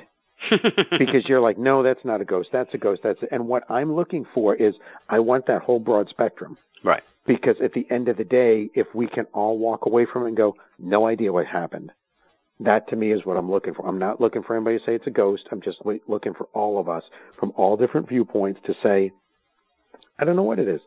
And the cool thing about that, Tim, is that I probably got, I know for a fact, like uh, Wendy, um, who actually is the team leader for our Cleveland division, uh, Wendy and Sam, uh, both those ladies have been with me for over a decade. So, you know, I guess I'm doing something right that they're willing to spend that much time with me. You know, um, Darren, who is Darren and Julie, who are part of the, the Columbus division, um, they're probably approaching a decade as well. You know, um, Julie, Sean. I mean, all the names like you're just. I don't want Yeah. to say they run together, but they're all. No, I know you mean. because It's they're hard they're you're all you're gonna miss somebody. yeah, yeah. I mean, because, but yeah. So even so, they're part of the Columbus one, and then Mark and Jeff, who who are the main guys from the Cincinnati one. I mean, I know Jeff has been with me at least a decade, so they're they're not. We're kind of old and grizzled, I guess, in that you know that we're we're kind of it's it's a team, and it's you know I I tell them all that you know I could not have written definitely the book because uh, Ohio's historic haunts without them because if you flip through the book you're going to see all those names that I just said and more because it in many ways it was like me taking the ghosts of Ohio and moving it into a different realm where we could actually you know go into these historical places and look at them. Now, what is it about? They said this. uh I know you don't like. Obviously, you're not going to necessarily know the answer, so I was speculate. I guess is the best way to put it. But it's like, what is it about theaters? It seems that was the joke because the ghost hunt I did. It was in a theater, and they're like, they say, you know, it's not a real theater unless it has a ghost or something like that. It's like, what? Why do you think it is that that theaters? Because you don't hear about a lot of people dying in theaters, except for Lincoln, of course. But what is it about theaters that that seem to seem to you know um spawn these ghost stories One, I think it's cool because you know the theaters. you know, it, it's kind of like I've never heard of a, a, a college, you know, or a university that doesn't have more than its share of ghosts too. You know, Right. it's it's it's kind of like you you have to have one, and then there's also the idea that the theaters have the idea of the the ghost light. You know, that you always they always leave a single light on. So that's something I always think is kind of interesting. If you ever go to a theater, just be like, "Where's your ghost light?" Because it's a, uh, you know, the theater in general has got a long tradition with not only superstitions but a lot of ghost lore. You know, Yeah. so that, so you know, the, there's the Shakespeare play that you're not allowed to mention by name or bad Oh, things yeah. they'll have. You know, so they they're already kind of predisposed for those sort of stories. But I do think there might be something with the idea that they they have this idea of what they call like a residual, which is it's Right. nothing more than a form of energy that's kind of just left behind. And I have found that those, you know, while they uh, they don't really classify as a ghost per se because they don't ever it's like watching an old film loop. They just keep doing the same thing. It's just like left behind energy. But they are most prevalent the one that everybody points to are like battlefields because they they usually are, are in places where there's a lot of sort of spontaneous energy that's released. hmm. I think theaters fall into that category because you've got a lot of people, be it, you know, even if it's just like a music act or, you know, or if it's a, a comedy act or any sort of act that's up on that theater stage, they're pouring their heart out. They're giving all their energy to that. So there could be something in the idea that all of that, you know, if you look at all of these old theaters and you're like, wow, it was around since vaudeville and I don't know, Houdini was here and, you know, and you talk about through that entire time period, you've got a lot of people exerting energy on that stage. So I think there might be something to the idea that some of that got left behind. That's interesting. Yeah, that makes a lot of sense when you put it that way. You're you're right because it's like a theater. Yeah, any sort of performance, there's a lot of energy expounded. So, and if we're talking about energy, it's it's interesting too. You mentioned there was sort of residual. I was going to kind of ask you about that when we were talking about the prison, but I forgot about it. But it's like Mhm. that that makes the makes sense in a way where it's like if there's this sort of routine to a place, it seems like that always seems to, you know, uh, conjure up ghosts or ghost stories. You know what I mean? Yeah, I mean, but it's also if you look at say the example of uh, again the prison with that residual energy, you have to think of the idea that you know a lot of people will tell you that you go that people think there's a lot of evil spirits in the reformatory. And Right. I didn't get that impression, but I looked upon the idea that the energy that would have been being exerted through there was probably really negative because you probably had a lot of pissed off, you had a lot of despair up in there, you know, and it's and I think in many respects and it's That can- suppressed energy. You know what I Yeah. mean? Because if you're behind the thing, it's it's sort of like a person who's stuck in the cell is is the, you know that that energy is is condensed and suppressed because they obviously they can't get out of the cell and do anything. Right. And and and if you think also about how much would that suck if you actually were a prisoner there for 20, 30 years or something like that and then you died and you still can't get out of the damn place? I mean, that would really kind of suck, you know. And it, and I think again, I think that's where I think we need to change sort of our mindset of what a ghost is because you, you know, it's almost like you're getting into like the psychic realm here when you say this that because we've all done this. We've all like gone out to a party and you know, you're you're with your friends and you walk in and you're like, I don't like that guy. yeah. And they're like, Why? You don't know him and you're like, I get a weird vibe off of him. I think that's that could be maybe that's considered being psychic, but we've all done it. Right. You know, we've all gone into a place and been like, I don't like it, man. Just something doesn't feel right here. Or we've Hmm. all actually been like, man, I feel like somebody's staring at me. And you turn around and there's somebody looking at you. So what the hell is that? Right. You know, I think we all are able to pick up on that. I just don't know what that is. Yeah, yeah, yeah. Well, it's definitely there's something in the in the ether that we haven't quite figured out yet. Yeah. I think. Yeah. So, and I think that it connects to the ghost part of it all, which is Yep. the interesting aspect of it. Now, I guess I, I hate to ask this question. You probably do. You know, I know you do a lot of like book signings and sort of Q and A's and speaking events and stuff. So you probably get this one all the time, but. You know the listeners love this sort of thing. So, like, what's the spookiest, scariest thing that you've encountered uh, during one of these investigations, even if it isn't from Ohio's historic haunt? So, I don't want you to have to, you know, stretch here. But what, what you know, there's got to be something that stood out in all your years of looking at this stuff, of where you're like, okay, this is this is you know this this one's going in my memoirs. So this one's I'm going to tell my grandkids this one. It's like what's the what's the craziest, wildest, strangest, most frightening thing? You know, it doesn't even have to necessarily be scary. It may just be something where you're like, whoa, you know. But what is it? What's your what's your what's your favorite sort of moment? it, it's funny because the, the, it, I I never used to have one. kind of. I mean, there were a bunch that were kind of like, okay, well, that was kind of odd. That was kind of strange or something like that. But um, a few years ago, and and I've been kind of thinking about this a lot more recently. And as I do each time, I think more about it. It it creeps me out even more. So I, I think it's probably a a good one to share. It's There you um, go. we were down a few years ago at um, the Waverly Hills Sanatorium in um in Louisville, Kentucky. Oh yeah, that's a big one for Yeah. for stuff like this. and we what we did is um it, it's kind of interesting we have a uh, sort of a contest we we have a free newsletter that we send out to everybody we email it out every other month and Mhm. we have a contest where if we it's called spend the night with the ghosts of ohio and if we randomly pull your um email address from that you get locked into a big building with us overnight so basically you know it's they like that stuff Yeah, So- no, I'm I'm I'm listening now, and I'm like, how can I enter? there you I- go subscribe to the newsletter yep you subscribe to that we pull your name you know I want in on this. Okay, so go. so all right, go on. So, um, and then what we norm what we do is we go to these larger locations, you know, that normally put you on these big, you know, 50, 100 person ghost hunts, and we say we want to rent it out for say 20 people. You know, how much is it? And we basically rent it out, so it's just us in the building.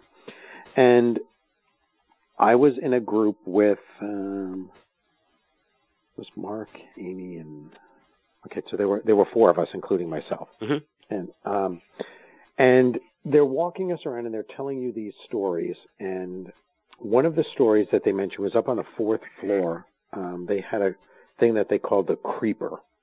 Ooh. And the creeper um, was this black shadowy thing. It looked human, but it crawled around on its uh, hands and knees uh, on the ceiling. Oh, weird. Yeah, and um and the fourth floor was also the point where they said that they would that people would report like seeing like the they call it the doppelganger where you would see it someone's double. hmm Um but they said if you wanted a chance to see the creeper that what you needed to do is go up to the fourth floor and you got one person to kind of stand at one end of the hallway because it was just patient rooms, you know, just doors on the left and the right. And you Right. get one person to stand at one end of the hallway and everybody else goes to the under end of the hallway and you turn out the lights and then eventually the creeper would come like kind of I guess creeping up behind the one person standing there by himself. So I was like, okay, you know, I'll be I'll be I'll be the bait. So the four of us went up there and and um Amy, Mark, and Adam went to the one end of the hallway, and you know they're looking down the hallway at me, and I had a uh, a handheld video camera, and I put it down like between my legs, and I had a um, a headlamp on. So I put the camera down between my legs, and then I clicked the headlamp off, and I was just standing, you know, in the middle of the hallway. And after about 15 or 20 minutes, you know, we're, we're just all standing there being really quiet, and I hear them start kind of like rustling around like a little bit. And I hear one of them say something to the effect of, Where did he go? And the other one, somebody else said, I think he went in that room. And then I heard them go, James? So I went, Yeah. And then I heard, Oh, blank, that wasn't him. And I'm like, oh God. What's going on? Well, uh, Mark and Amy um, both swear to this day. Adam claims he didn't see it, but I'm everybody is convinced he did as well, and he left the group a little short time after that. But the other two swore that as they were watching me standing in the hallway, that I turned on my headlamp, so illuminated myself, bent down, picked up my video camera, you know, from between my legs, and then walked into the the patient room on my left. I never moved. What? That's weird. Yeah. And so that's something like when it happened, I was like, well, that's kind of weird. But the more I think about it, it really kind of freaks me out because they all said that, that not only, it's not like they saw my shadow. Yeah, they you turn the said light I- on. That I lit up and left, and basically the hallway was empty. And it freaks me out because I never left that hallway. So where the hell did I go? Like they said after I left there, the hallway was empty. And That's that weird. that that you know really freaks. The more you you know, late at night as I'm drifting off to sleep and I suddenly start thinking about that, I'm like, holy crap, where where where did I go? That is weird. Yeah. That's really strange. Jeez.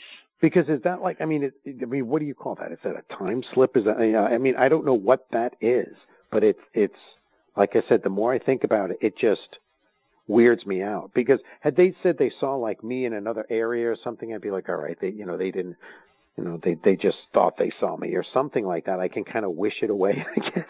Yeah. But the fact that they both and and you know Mark especially is incredibly level-headed. You know, he's a scientist, like a legitimate scientist guy. He's a man of science who designs some of our equipment. And uh, that just weirds me out because like I said, I th- they both swear that hallway was empty and I never moved. That is really, really weird. Yeah. I don't know what to make of that. Like you said, it's like it's almost even like less a ghost story and just Yeah, I don't. Yeah, I don't know what to make of it because you know, it, I mean, I guess it's a ghost. I mean, what is it? Because they saw something. They saw me fully illuminate. Because like they were sure it was you now, right? I mean, I'm just saying. I'm I'm trying to wrap my mind around this. I'm just like, wait, so they so like the light the light came on and everything, and they saw like that it was you. yeah, and and the headlamp is it's one of those. It's a flip headlamp. Yeah. So you can actually, you know, just flip it down so that when you illuminate it, you're not blinding people. It's like looking down at the ground. Right, right. So it was. It. I usually have it flipped down. Mhm. and they said that they saw me, you know, they they saw me turn on the headlamp. So then basically my entire face is totally lit up as well as the outline, you know, that they could yeah, yeah. totally see the front part of me.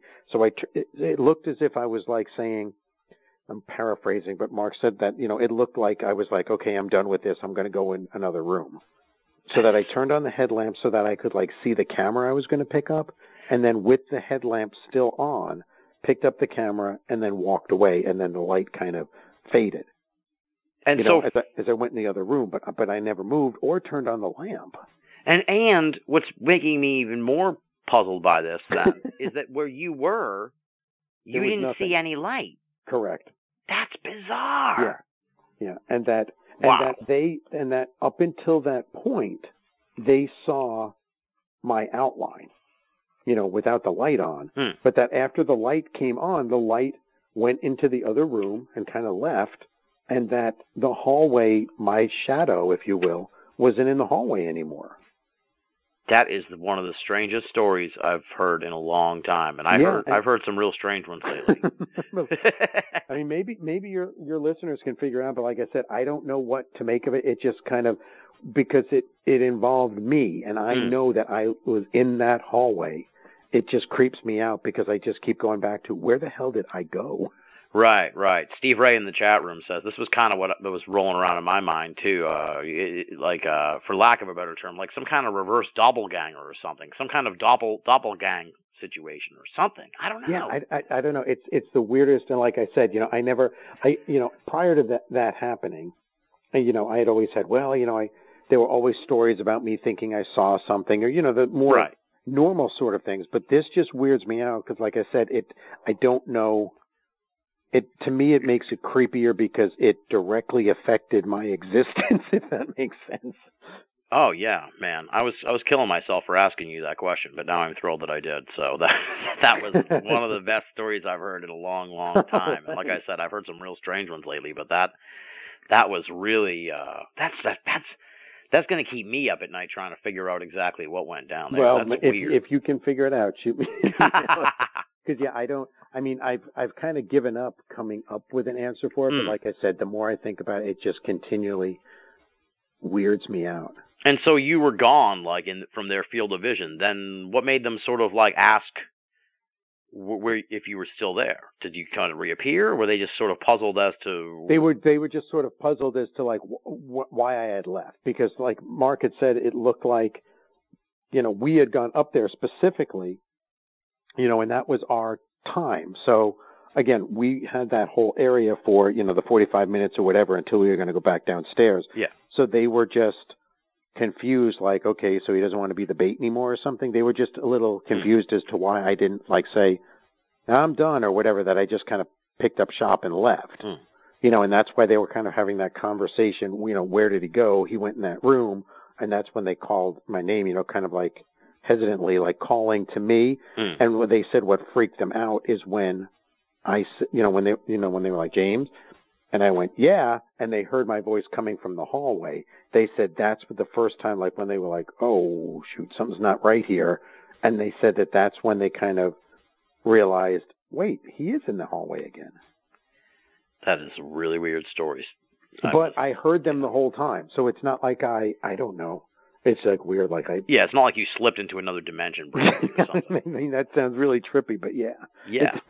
hey, we're open to anything on this show, so Yeah. I'm, I'm, you know, I'm, I'm flummoxed by that one, but thrilled at the same time to have heard that story. That's cool. really, really weird. Uh, yeah, I told you, folks, we are gonna do some creepy stuff, creepy stuff for Halloween. This one's a real creeper. That's, that's really weird.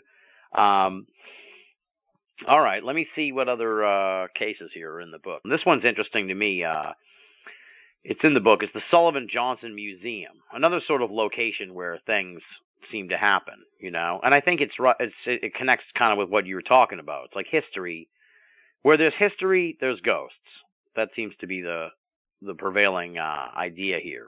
And Mhm. and uh, the Sullivan Johnson Museum you say uh, that you brought in a neighbor who had a personal connection with the ghost said to haunt the building. And that's Yeah. really you know, that differs in a lot of ways from sort of uh again, I'm I'm a neophyte really to the to the ghost world. So maybe it's not exactly uh, a rarity, but it's a rarity in, in from what I know as far as sort of like you hear ghost stories, they're always sort of like secondhand or from like the 70s or something like that. This this sounds like it's like a modern ghost situation. Uh and it's it's sort of it's interesting, it's compelling in a way to be able to sort of connect someone who's passed away with someone who they knew and maybe see what might come about. And it sounds like you uh something did come about. So I guess tell us about the uh Sullivan Johnson Museum. Yeah, it was really kind of like trippy because with um it wasn't really the plan to um have sort of that um not sure what you call but that sort of personal connection with the ghost.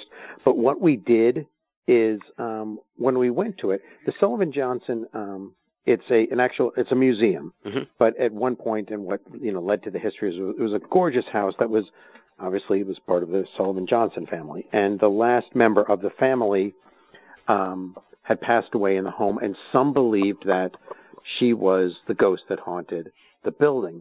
But when I arrived there, it was kind of funny because the um some of the people that I was interviewing and I met there, um, they kind of cautioned me and said, okay, the person who's the guy who's going to be coming and staying with you tonight for the sort of overnight, he doesn't believe, and he's going to be kind of like a, you know, not very nice to you. And I was like, all right, cool, Oh, whatever. jeez. Um, and he showed up and he was kind of rude in the beginning, but then he started like seeing what I was doing Mhm. and he was kind of like getting into it. And as I was walking around, it, I mean, it just looks like, you know, a museum inside of a house. So as I'm walking around, I'm just kind of looking at all these things and I kind of made the comment that it was like, wow, you know, I kind of really wish that I knew what rooms were what because right now I'm just looking and I just see museum. You know, I don't see bedrooms and things like that. Now let me jump in one second, James. Yeah. Let me ask you, why was this dude? He worked. Did he? Did I miss that somehow? Did he work at the museum and that that he was tasked with joining you guys? Why was why was he why was he there if he wasn't even interested in all this? I think he was just tasked with he uh he did work there. Okay, I, I believe he was actually on the board. Um he drew the short straw. Yeah, exactly. And it's kind of funny because he turned out to be one of the nicest guys ever and he he kind of had his wife, I believe it was, or girlfriend come down to like watch what we were setting up. I think it was he he heard, you know, the Yeah. ghost hunter guy or whatever is coming down to do this yeah. and he was like, "Oh, for Christ's sake," you know, kind of thing. Right, right, Uh, okay. But yeah, he warmed up.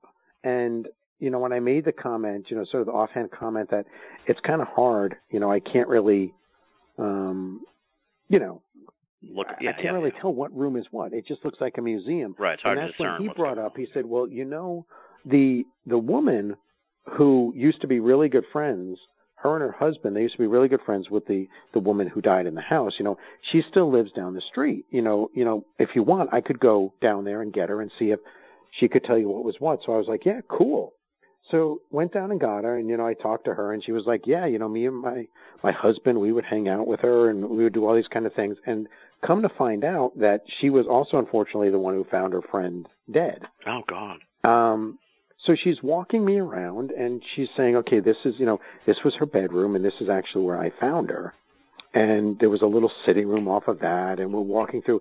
And then it just popped into my head that, wow, this is kind of unique that, I mean, this sounds weird to say, but I, I had never come across anyone who had, um, I guess had that personal of a, of a connection with the ghost. You know, it's Right, right, like exactly. a Revolutionary War soldier or something. Right, exactly. That's what I. That's what mi- Yeah, piqued my yeah. interest. Where it's like, well, this is unique. Yeah, so I I just it popped in my head and I said, you know, do you want to hang around and and um you know help with the investigation? And she was like, sure, but she you know she had no idea what we were going to do, and to be honest, I didn't either. Mm-hmm. But um long story short, so we went up and we were sitting in um kind of on this little love seat in the sitting room that kind of you looked across it and there was like an open archway that went into another room, but that was where the bedroom was where they had found her. And we turn off all the lights and we're sitting there and um it goes I can't do this do this justice. I tried to in the book. It's actually funny because it gets it's very emotional for when I tell the story because we're sitting there, we turn off all the lights and um you know, she says, "Well, what do I what do I do?"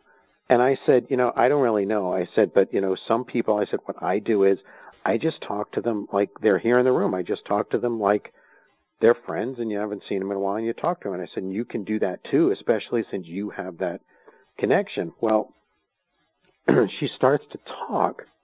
It's funny. Um, she starts to talk and I find out right off the bat that her husband is also deceased. Oh boy. And she starts talking to the ghost and she's basically saying, I, I hope you're there because I miss you and I'm all alone. My husband is gone and I love you and I just need to know that you're still there Mhm. For me. And she's pouring her heart out and I've yet to show anybody the video from that because it's in infrared and I'm I'm crying like a four year old with a skin knee, and I mean it looks really nasty in infrared. I mean it looks like it's Yeah. just bad, but it was just it was just breaking me up that she was literally pouring her heart out to, to this ghost, and then she even goes so far as to say, "I hope you're not mad at me, but I stole your your pen from Hawaii." And Oh, my she God. said, "I hope you're not mad at me, but when you went to Hawaii, you told me that you were going to bring me back something, and you didn't."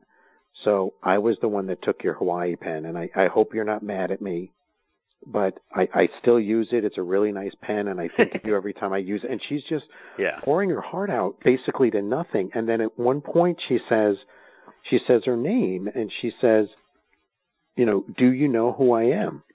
And honest to God, something starts walking in the other room in like a semicircle, which when I went back and listened to it, the only thing I could think is that if it is a ghost, it's walking around the bed. But it's Hmm. about eight or ten steps, and it walks, and it clearly sounds like it stops dead in the archway between the two buildings. I mean, between the two rooms. So Yes. it's now standing there, and, but there's nothing there. And sh- I'm not saying anything because I'm afraid I'm going to start crying Yeah. but but she actually says, "Do you hear that? There's someone in that room." And the people downstairs who were actually listening through the recorders are like, "Yeah, there's there's someone walking around." But there's there was nobody walking around. Um there was no one there at all. And so she continued to talk for a few more minutes and then said basically, you know, I love you, goodbye, you know, I'm going to leave. And, and the footsteps walk back.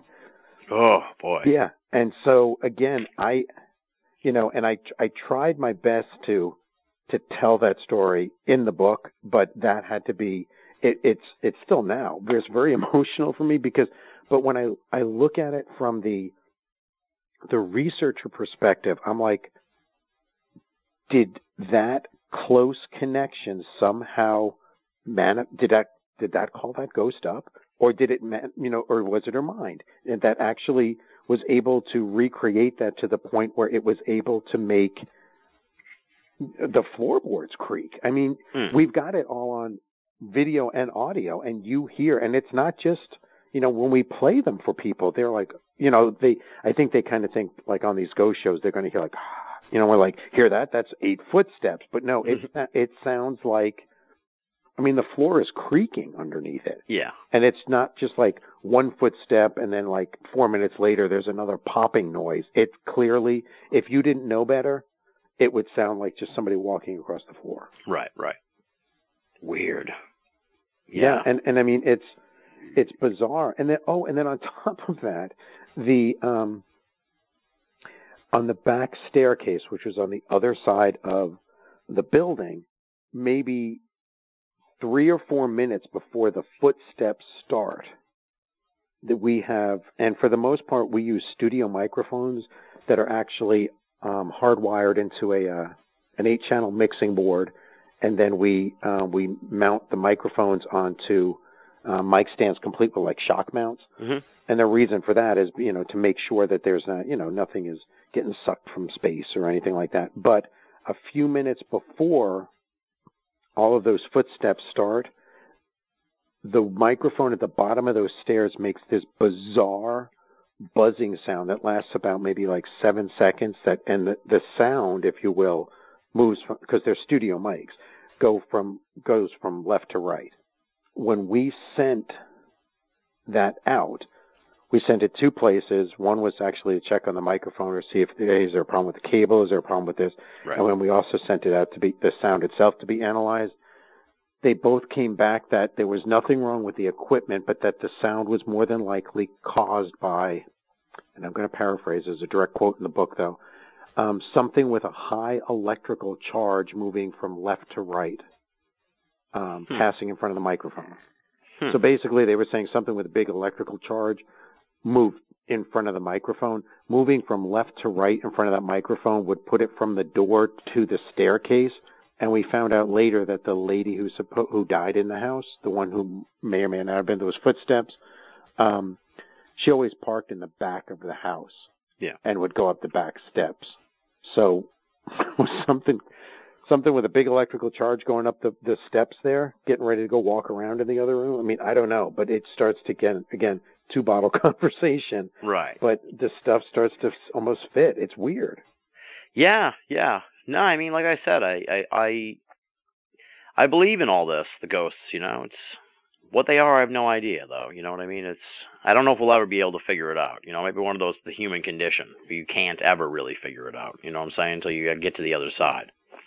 Yeah, I, I, I seriously doubt that we. I mean, it's, and again, going back to the idea that it's, it's almost pointless to try to convince skeptics. I mean, people, we need to, if we're not doing it to try to help other people, then we just need to be resigned to the fact that we just need to find evidence, if you will, for ourselves and leave it at that. But Right. you know, my hope is before I die that you know I can find something a little closer. But you know, Yeah, I've long since given up on trying to convince skeptics. So that's yeah, that's it's, a losing it's battle. it- wasting breath. Exactly, exactly. Um, we've this wow, this has flown by. Can you can you hang out just a little bit longer after Sure. the live show? yeah, sure. Awesome, awesome. We got about ten minutes left, but I figured uh, we might we might uh, run over a little bit. Now, what I like about the book too is what you mentioned here. You mentioned in the original correspondence, and I actually kind of had slipped my mind till you told us about the uh, about sort of the origins of the book. But it's really cool that Kent State University is involved with this. You know, it's we we've called for more sort of academic work on all these paranormal topics, so it's really cool that they could get behind this. Yeah, I, I was actually blown away by the fact that they they were looking to do one. I mean, when they first, you know, reached out to me, it was very much along the lines of they had they were looking to do something like that, but they had no idea what they wanted to do. And and you know, thankfully for me, you know, I had a unique enough premise that was still going to. I think if they had asked me and I said something that was more along the lines of say um, my uh, my previous book before this, which was the Big Book of Ohio Ghost Stories, which was just sort of, I guess you could say, retelling of Hmm. Ohio's most popular ghost stories and urban legends. Right, a chronicle it- of the, of the right, stories, but yeah. but it didn't really get into the sort of um history, if you will. It was just retelling, you know. So you had all these bizarre, you know, Bigfoot was in there at one point. You know, the, somebody claimed there was a ghost of a Bigfoot running around, and there, you know, there was just there were stories that were popular, but it didn't really get into, like I said, the history or anything like Mm. that. So I think this idea where you've kind of got history and folklore kind of combining with the whole idea of an active ghost hunt.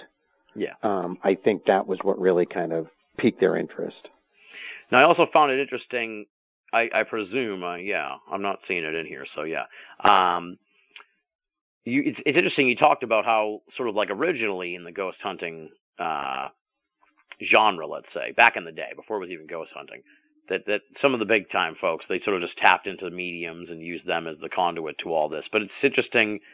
Uh, I, I I can see why you don't, and I wouldn't either. But it's interesting that uh, you don't rely on any sort of like supernatural uh, equipment, for lack of a better term, whether it's a medium or a Ouija board or anything like that.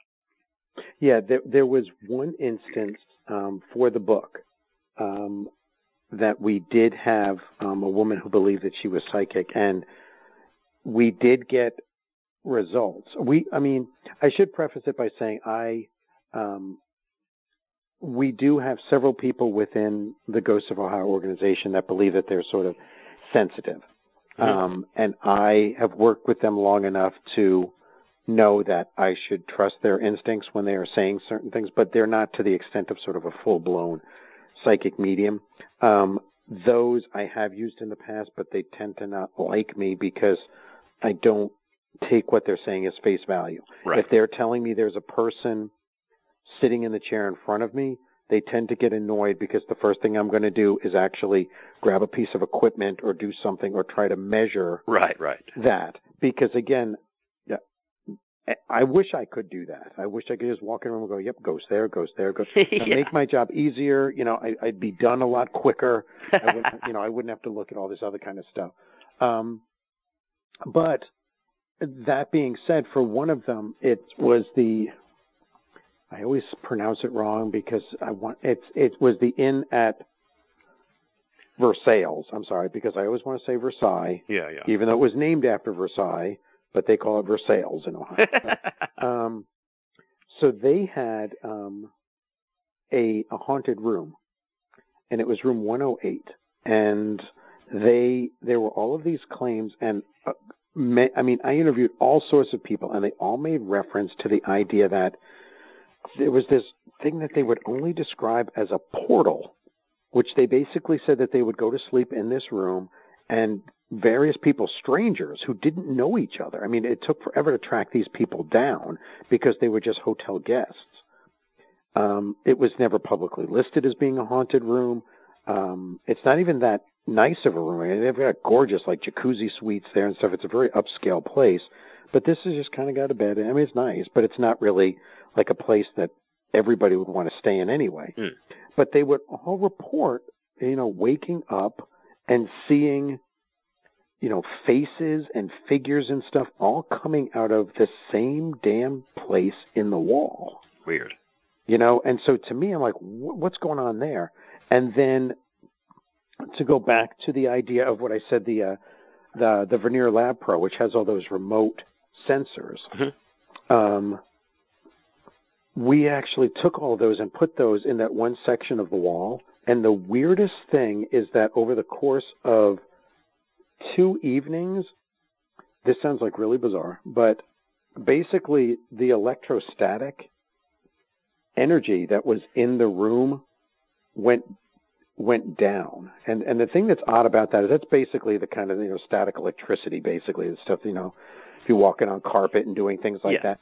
That naturally builds up in areas. It, that's what it does. I mean, if you just let those meters go, they're they're going to slowly, but they're always going to build, and they'll they'll go back down to normal. Basically, if you, you get too much in there, you know, if you you give yourself a shock or something like that. But those levels will always normally go up very slowly, but Hmm. they always go up. The only place they don't is near that portal wall Weird. for reasons that the manufacturers can't explain, uh, Mark the scientist guy can't explain.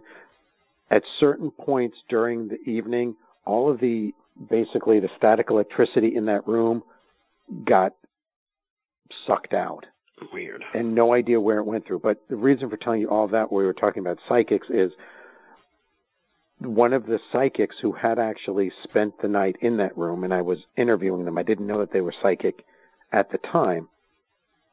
But she mentioned, you know, in the course of interviewing her, and I did believe her story because she wasn't talking more about psychic things. She was talking about actually seeing what everybody else was. Mhm. But then when she mentioned that she was psychic and she that she could feel things, I, I figured, yeah, okay, what the hell? So asked her, you know, a couple of us went up to the room. I was going to be staying there for the night, so I had the key. And we went up into the room, and as she is walking around the room, and I had already set up all the equipment for the night, so I had the studio microphones going and those sort of things. Um, she claims that she starts to feel something and she's like, I don't know what it is. It's not very strong, but it's over here. And then, you know, I'm like, where is it now? And so on the recording, she's saying it's over here. I think it's over here, or something like that. And as she's talking, a another voice comes in that sounds like it's saying, "Stop, stop, stop," just like that. It's not like a breathy kind of thing, you know. Right. And that came through a studio microphone. Um, the weird thing is, whenever we use the recording devices, we always triangulate them, so we've always got three different audio Mhm. things there, so we can tell where it's coming from. The voice was coming from in front of the microphone, where if you look on the camera, there's no one there. Yeah. The other interesting thing that we do is anyone that's going to be on an investigation, um, we create basically audio imprints of them. We stand them in front of the studio microphone and have them whisper Oh, nice. Yeah. and do and basically we do it against the microphone, whispered and spoken, six foot back, twelve foot back, and we create video um, audio imprints. Well, when we went back, that voice didn't match anybody else's that was in the room at the time, and it fell within the range of a human voice. That's So- spooky. I don't, you know, I don't know what it is. We we were seriously thinking about for this book, but Kent State couldn't make the price point go low enough. We wanted to include a CD, Oh, that would be cool. you know. Well, maybe you can do something uh something like connected somehow with the with a website or something down the line. That would be neat. Yeah, and and we do also as we go around. Um, Mm-hmm. You know, t- as I said, I'm going all around the state like this month and basically talking about the book. And we have a presentation, so we show a lot of the videos and play the audio clips. And again, w- I present it much the way I did, you know, for you here. I just say what happened, and then basically say I don't know what it is. nice. All right, we're going to lose the live audience in five seconds, so they're not even going to hear me say thank you because the show is going off the air now. But we're still recording, we're still going, so uh, sit tight there, James. I want to thank James for coming on the show. James A. Willis, Ohio's Historic Haunts. Thanks to all the folks in the live uh, chat room and tuning in live. You're already gone, so you're if you're hearing this, you're you're hearing the thanks uh, after the show. But uh, the website for James is ghostsofohio.org. And is that, is that, I thought there was a second one, but I don't have it in front of me. It's just Ghost Strange and spooky world. Strange and Spooky World. There you go. So ghostsofohio.org and strange and spooky world what dot com. Yes. Okay, there you go. Strange and spooky world.com. I really enjoyed the conversation, James. This has been really enlightening. Uh, Thank you. I, I like I said, uh, I kind of got bit by the ghost hunting bug this summer. So to to really get into it more with somebody who's done a lot of these is is uh, a lot of fun for me. Well, thank you. I appreciate it. I mean, it's I I'm glad you got bitten by it, and hopefully it stays with you because I I also I've unfortunately started to meet far too many people in the last few years that have kind of been like turned on to it by you know by these shows, and then based on what they're seeing on there, they think that they're going to kind of run into you know like a Halloween haunted house when they go out there, and then they you know they've got an actual passion for it, but yet when they get in there and they're like well, hell, I've been here for two hours and nothing's happening, you know, and they kind of give it up. So, Mm. you know, it, it's a shame. I could see how that would I could see how that would happen, but at the same time, it's like like I said, uh, I had one of those a K two meter, Mhm. and it, it sort of it went up to like three bars, and at that point, I, I was like, that's when it kind of really hooked me in a way, where I was like, this is amazing. I, I think I really, you know, I may have really encountered a ghost just now. Who knows? So it's uh it's cool. The toughest part though is uh you know, for someone like me, and I can imagine this happens to a lot of people. Uh, I'm different in a sense because I went on a ghost hunt as part of like this paranormal conference, so it's uh, I'm not really inspired by the t- the TV shows. If anything, I'm the opposite of inspired. I, Uh-huh. I, Right. it took me this long to go on a ghost hunt because of the TV shows. Yep. Um, but having come back and been sort of bitten by the bug and thought to myself, it would be cool to go on another ghost hunt. It's hard to know who to look for. It's hard to sort of discern who. There's a million groups. Yep. You know, they all hate each other. So, so It's true. like, it is true. It's true. you know, if you go to if you go to Ghost Hunters of Massachusetts, you know, Essex County, it's like they hate the people down in Suffolk County. So don't Right. even, you know, don't even go there. And it's usually because like someone slept with someone else's girlfriend or something like that.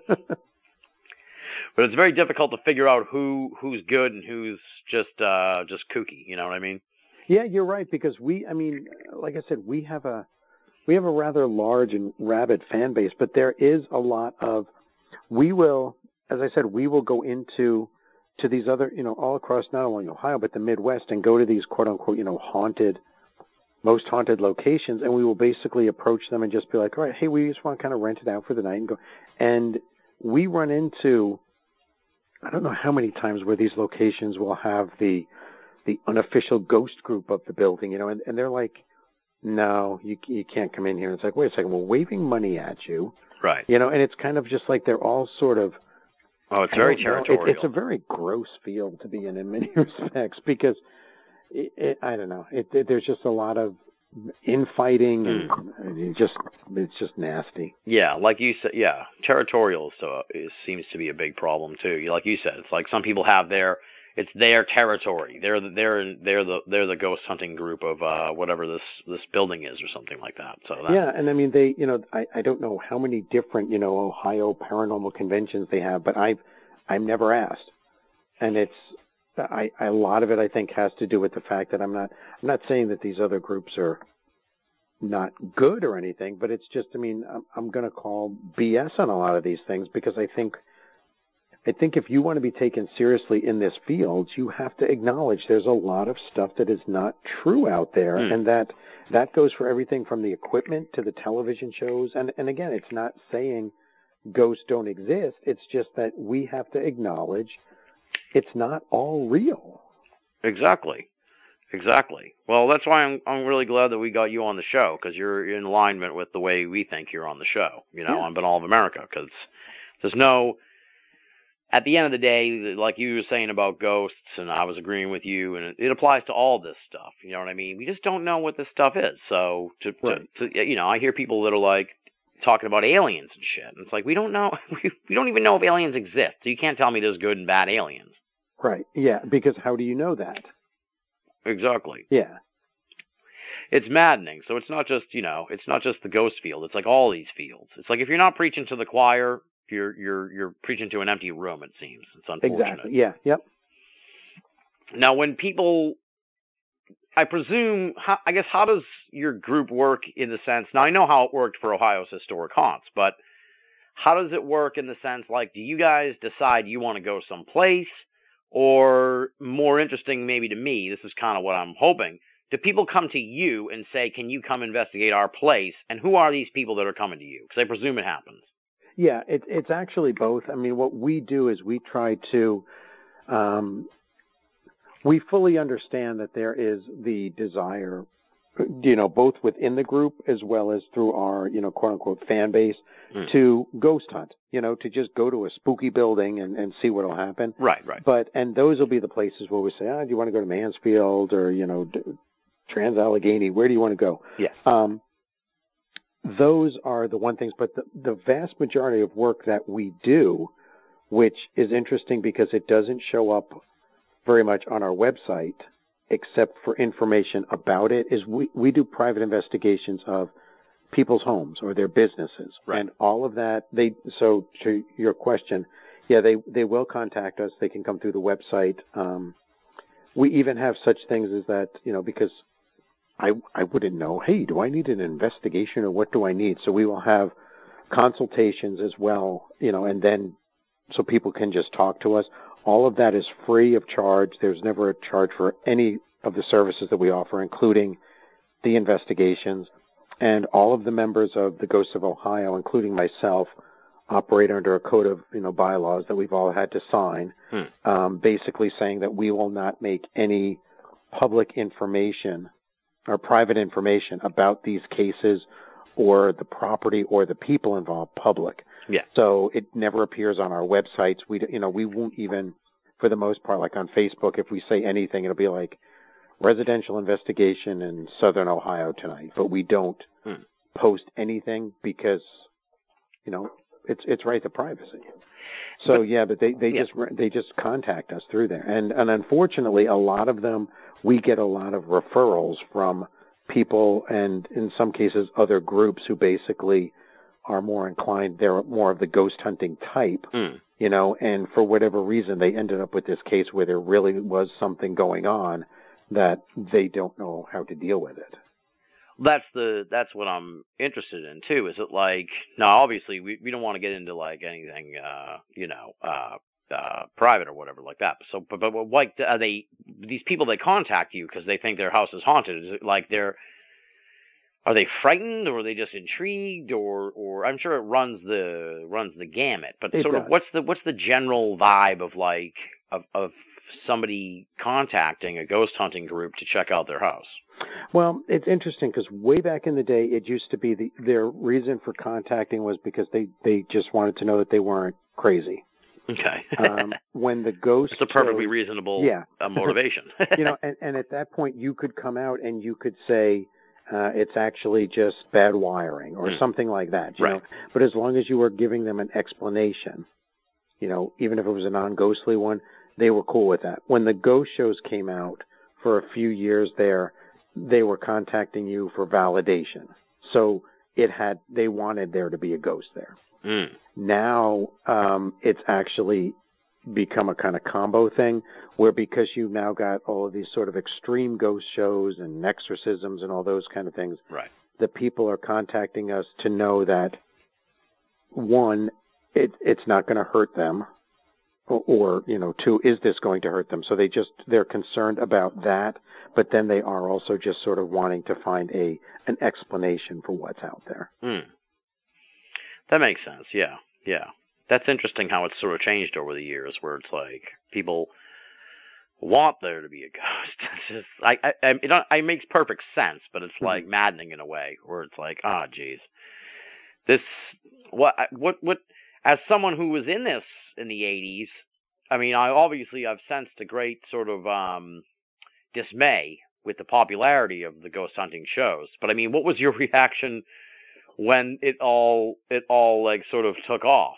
You know, it's almost like a comic book fan nowadays. You know what I mean? It's like all of a sudden, what you were really into is now the cool thing to do, and it's like it has its pluses and minuses. A, people aren't going to laugh at you, but B, it's like everyone's doing it's it, it brings a whole lot of baggage. You know what I'm saying? So like Yeah. w- from your perspective, as someone who was in it for since the 80s and everything, were you just sort of like wide-eyed, like, oh my god, what is happening right now? Everyone's ghost hunting all of a sudden. Yeah, I I thought that it was. And and the funny thing is that when they first, um, the first show that I remember, and and they had actually contacted me. It was um, MTV's Fear, Oh yeah. and it wasn't even called Fear then.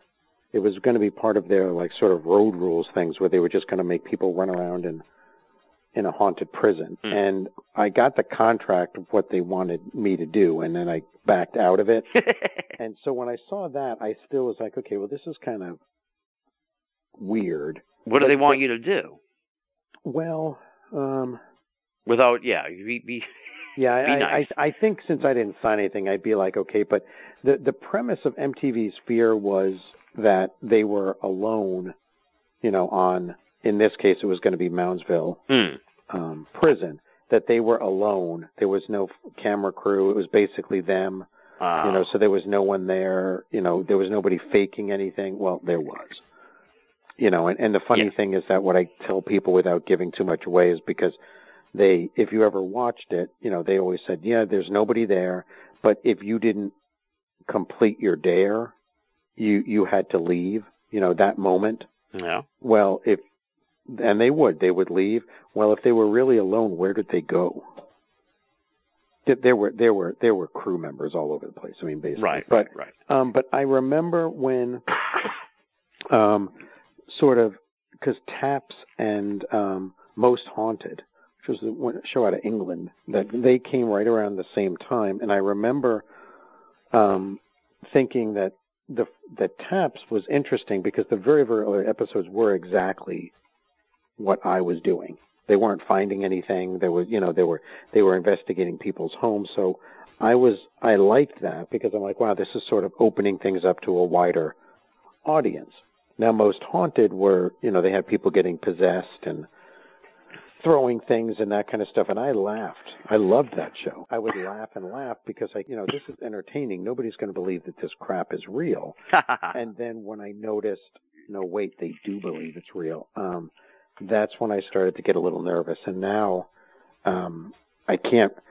We actually have a girl, um, Kathy, in our group who she watches the shows and reports back, mainly because we want to see what equipment they're trying to use or what they're, you know, the new theories or something are. I can't watch them because they just annoy me.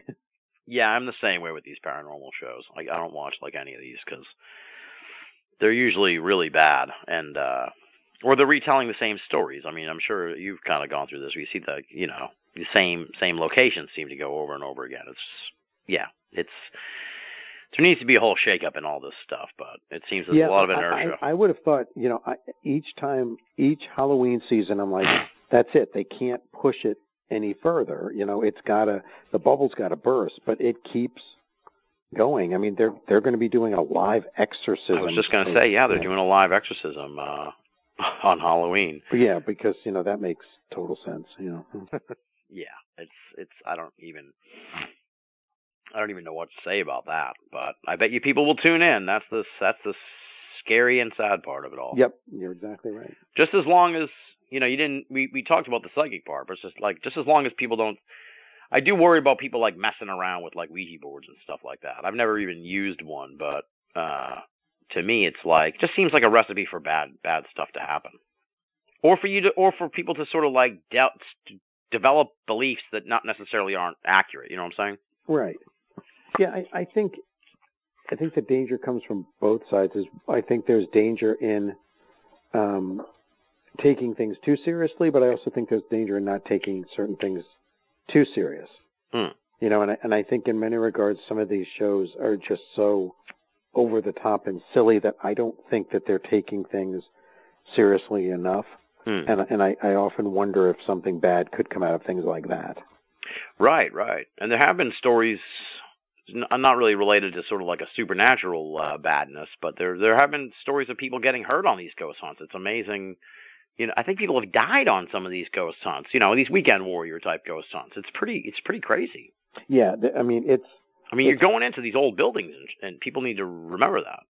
Yeah, and then on top of that, you've got there's there's a whole other subculture that, that where they're actually breaking into these abandoned buildings. And I know that there are people. There was one recently. A girl fell down like an elevator shaft in an abandoned building, and and you know they they were they were there ghost hunting.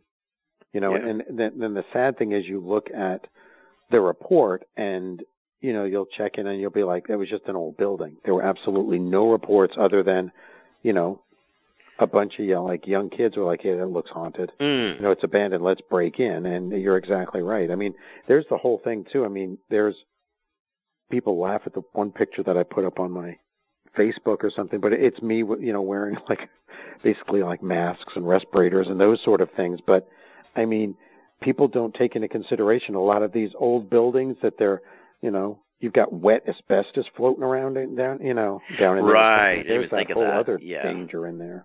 Yeah, yeah, yeah, yeah. And it's true. It's like people see a building and they're just like, "Well, that's really old, so there must be ghosts there." It's Yeah, like, look at it. The mm. windows are knocked out. It's got to be haunted. It looks spooky. and it's like back in the day that was okay, but now it seems like it's just dangerous. I don't know. It, it it is, and I and I think because you've got again back to what you said earlier, you know, back in the day, you you didn't have to worry about things like that because not everybody was doing it, Hmm. you know. But now I'm sure that if you were to go to one of these abandoned buildings that's supposedly haunted, and you're trying to like, you know, even just like take pictures or do something at the site, you're probably going to get stopped by the police, and they probably already arrested 30 or 40 people over the course of a year Right. that you know were claiming that they were out there because they were ghost hunters. So you know they're getting a little tired of it as well. Yeah, I can imagine. I can imagine. Well, it's a. Do you see? I I asked. uh I asked Chip Coffey about this, but he's more of a psychic. I was sort of talking about how it seems like there's not as many psychic medium shows out there, but then he pointed out like a million of them because I don't keep track. But uh you say you have the person in your group that keeps track, but the I guess the the gist of the question is like, it clearly it clearly it exploded. This ghost hunting entertainment, let's say, exploded. Do you, is it is it sort of uh is it is is the is the curve coming down now, or is it still sort of is it plateaued, or do you think you know what's your general sort of feel on the interest of of this as a as a as a genre, if you will? I think right now it's just sort of teetering on the edge right now because I don't know where they go from where they are now because Hmm. where it started to increase was you know because you had ghost hunters and it was interesting because it was new and people hadn't heard kind of about bo- like EVPs and stuff yet. Yeah, exactly. But then after a while, it was kind of boring because they weren't really doing anything. And then you had Ghost Hunters, I mean, Ghost Adventures, which filled that void because they were so over the top, you know, and they had, and the ghosts that they were going after were a bit more, you know, badass and, you know, and dangerous and those sort of things. And now you've got, where they're sort, you know, because now you've got, there, there was some show that I saw where I was just flipping through the channels. I didn't even bother to stop at. But it was like when ghosts attack, Oh God. you know, and and it's it's things like that. And I think where they're trying to push, you know, they kept trying to push things is that more of increasing that sort of sense of danger because it was new. You know, the idea that they're you're literally doing battle with something. And I think now with the idea that they're going to be doing these sort of live exorcisms, I don't know where you push it after that. Mm. Yeah, I noticed too. Yeah, the, the, I don't. I think I don't know the dude specifically, so I, I don't want to call anybody out. But to, yeah, there, isn't that kind of like a new thing where it's like you challenge the ghost or something? It's like, what? Do you, why would you do that? But it seems it speaks to me, uh, of like a cabin fever sort of situation where it's like you've run out of ideas, so you have to you have to like you said push the envelope of what what you're going to do next Right. to the point where it's like you how like you said it's teetering because how far can you push the envelope? Exactly. How much further can you really go? Because I don't, I don't know what comes after, because all along it seemed that they were pushing that sort of danger level further out. But now it's to the point where I don't know what comes after fighting demons. I mean, you know, where yeah. where does it go after that? I mean, I do know that there was um a very short-lived one, which I think was even called like Extreme Oh God. Ghost Hunting or something like that. so nineties. Yeah, but it, it was just something where they were trying to. I don't know. They were trying to like fight the. It was just something. that was just so asinine. I couldn't even. You know, it, it Hmm. that was very short lived. And I know that Ghost Adventures at one point tried to bring in like amateur ghost groups to like you know, battle in the to get the best evidence or something like that, and that didn't last. So I, I think I don't know where you go after exercising demons live, which I ironically enough, Chip Coffey is involved. I know. That's how I knew about it. Yeah. And I'm I'm not really sure how or why, but yeah. Well, he his psychic mediumness is needed to. uh is that is, is that a word? Is psychic mediumness? Look, I lost you there for a minute. Yeah, his psychic his psychic mediumness is needed to uh to make the whole thing go. I don't know. Yeah, it's interesting. And I I'll, I'll be honest. I'll probably nah. I'll probably read about it. I don't think I'll end up watching it. It seems it's a little too far out even for me. And and you know something? It sounds to me, and I, I I'm I'm a bastard. Why am I doing this? I, why am I? but it sounds to me. It's, it sounds to me like one of those Al Capone's vault situations, you know. I don't want to waste two hours waiting for the exorcism. It's going to be like a quarter of quarter of the hour at the end. You know what I mean? Well, you're right, and it's also because it's on that uh what's the channel? But it's the same channel that do that did um. Oh, d- It has a lot of weird shows. Yeah, Destination and, but America. They're the ones who yeah. had the uh, um, the mermaid one. Do you remember that? Oh yeah. There was yeah. it, it was like that they claimed that they had like found a real mermaid, and then there was one where oh what the that the dude was going to claim he was going to let a giant snake eat him or something. It was just oh, like I remember that one too. Yeah. yeah, it's that's all on Destination America. Oh boy. And TNA wrestling. So yeah, it's, yeah. So you it, know. it's kind of like you know anything that's on there, it's already kind of established itself as being this. I don't even want to say it's tongue in cheek stuff because they present it as, you know, it's got those. Who are those hillbilly guys that go looking for the Bigfoot? I was going to say they have like Hillbilly Bigfoot Hunter or something like that. Yeah, it's something like that. That I mean, I I watched one because it was. I forget what happened, but they you almost have to watch one episode because you don't believe they actually have a show like that. You know, it's like right, but it was it was to watch it, and the one that I watched, and I'm not making this up, but he, I don't remember the whole thing, but Bigfoot actually hypnotized people. oh Jesus. Yeah, and, and you're watching it, and you- and you're like, it's being presented as if it's true, but there's there's no way. And and then at one point, um, they I don't know why they were doing this, but they were chasing a a chupacabra Oh because God. they were looking, but but somehow they claimed that they caught it, but then Bigfoot was in cahoots with the chupacabra, and and and like they had built a trap to get the uh to catch the chupacabra, and and it worked, but then Bigfoot came and broke the trap, oh God. and and you're like, what how what's happening here? yeah. And then I find it like slightly ironic that you know it's called Destin- Destination America, so it's all about America. Are we that like gullible or something that we we believe this? That's just crazy. That's crazy. Yeah. I went from hating that show to liking it and hating it now in one in one Well, I keep watching. retelling. I'm not sure if I like it or hate it. I can't tell. I, I, I keep watching because I I can't I can't figure out they have to be actors. I and if they are, so, they, yeah. they're they're brilliant actors because I have yet to see any of them break character. Yeah, it's probably like that Honey Boo Boo stuff, you know, where it's Yeah. like people. Some people are just natural characters, where you're like, what, you know, and yeah, they put a find them and in they, front of them, they'll do any of it. Yeah. and they put them exactly. They're thrilled that someone wants to put them on TV. So it's Yep. like, oh my god, it's pretty, it's pretty crazy stuff. Now you said this book was like almost a three year uh, odyssey to document these locations. Um, what's next for you? I know, I know the book was a long journey, so clearly you want to chill out a little bit and talk about the book and talk about, you know, what's in it and what you did and all that good stuff. Have you thought about you know where you might go next with uh with your work and and maybe another book or or anything like that. Yeah, you're exactly right. It it was a it was a long birthing process for this book, so I'm kind of just going to sit back and probably you know just kind of tour with this book for a couple of months and see how that goes. There there is already talk of them wanting of Kent State wanting to do a follow up to this. Nice. We'll see. So that could certainly be something that's in the works. Um, nice. There's also talk of doing sort of a a couple of books that go back almost like a a few books, like a series, if you will, that goes uh, more into um, the folklore or ghost lore, if you will, of Ohio, um, focusing more on that. And then there's it's been a while since I've actually done one of the weird books that I've done, like Weird Ohio. And Yeah. So, that, so there's I've got my weird fan base that's kind of aching for another one of those weird books. So there Mm. might be one of those in the the works too. I you know what I wanted to do a show on for a long time is that Zanesville story with the guy with the with the animals.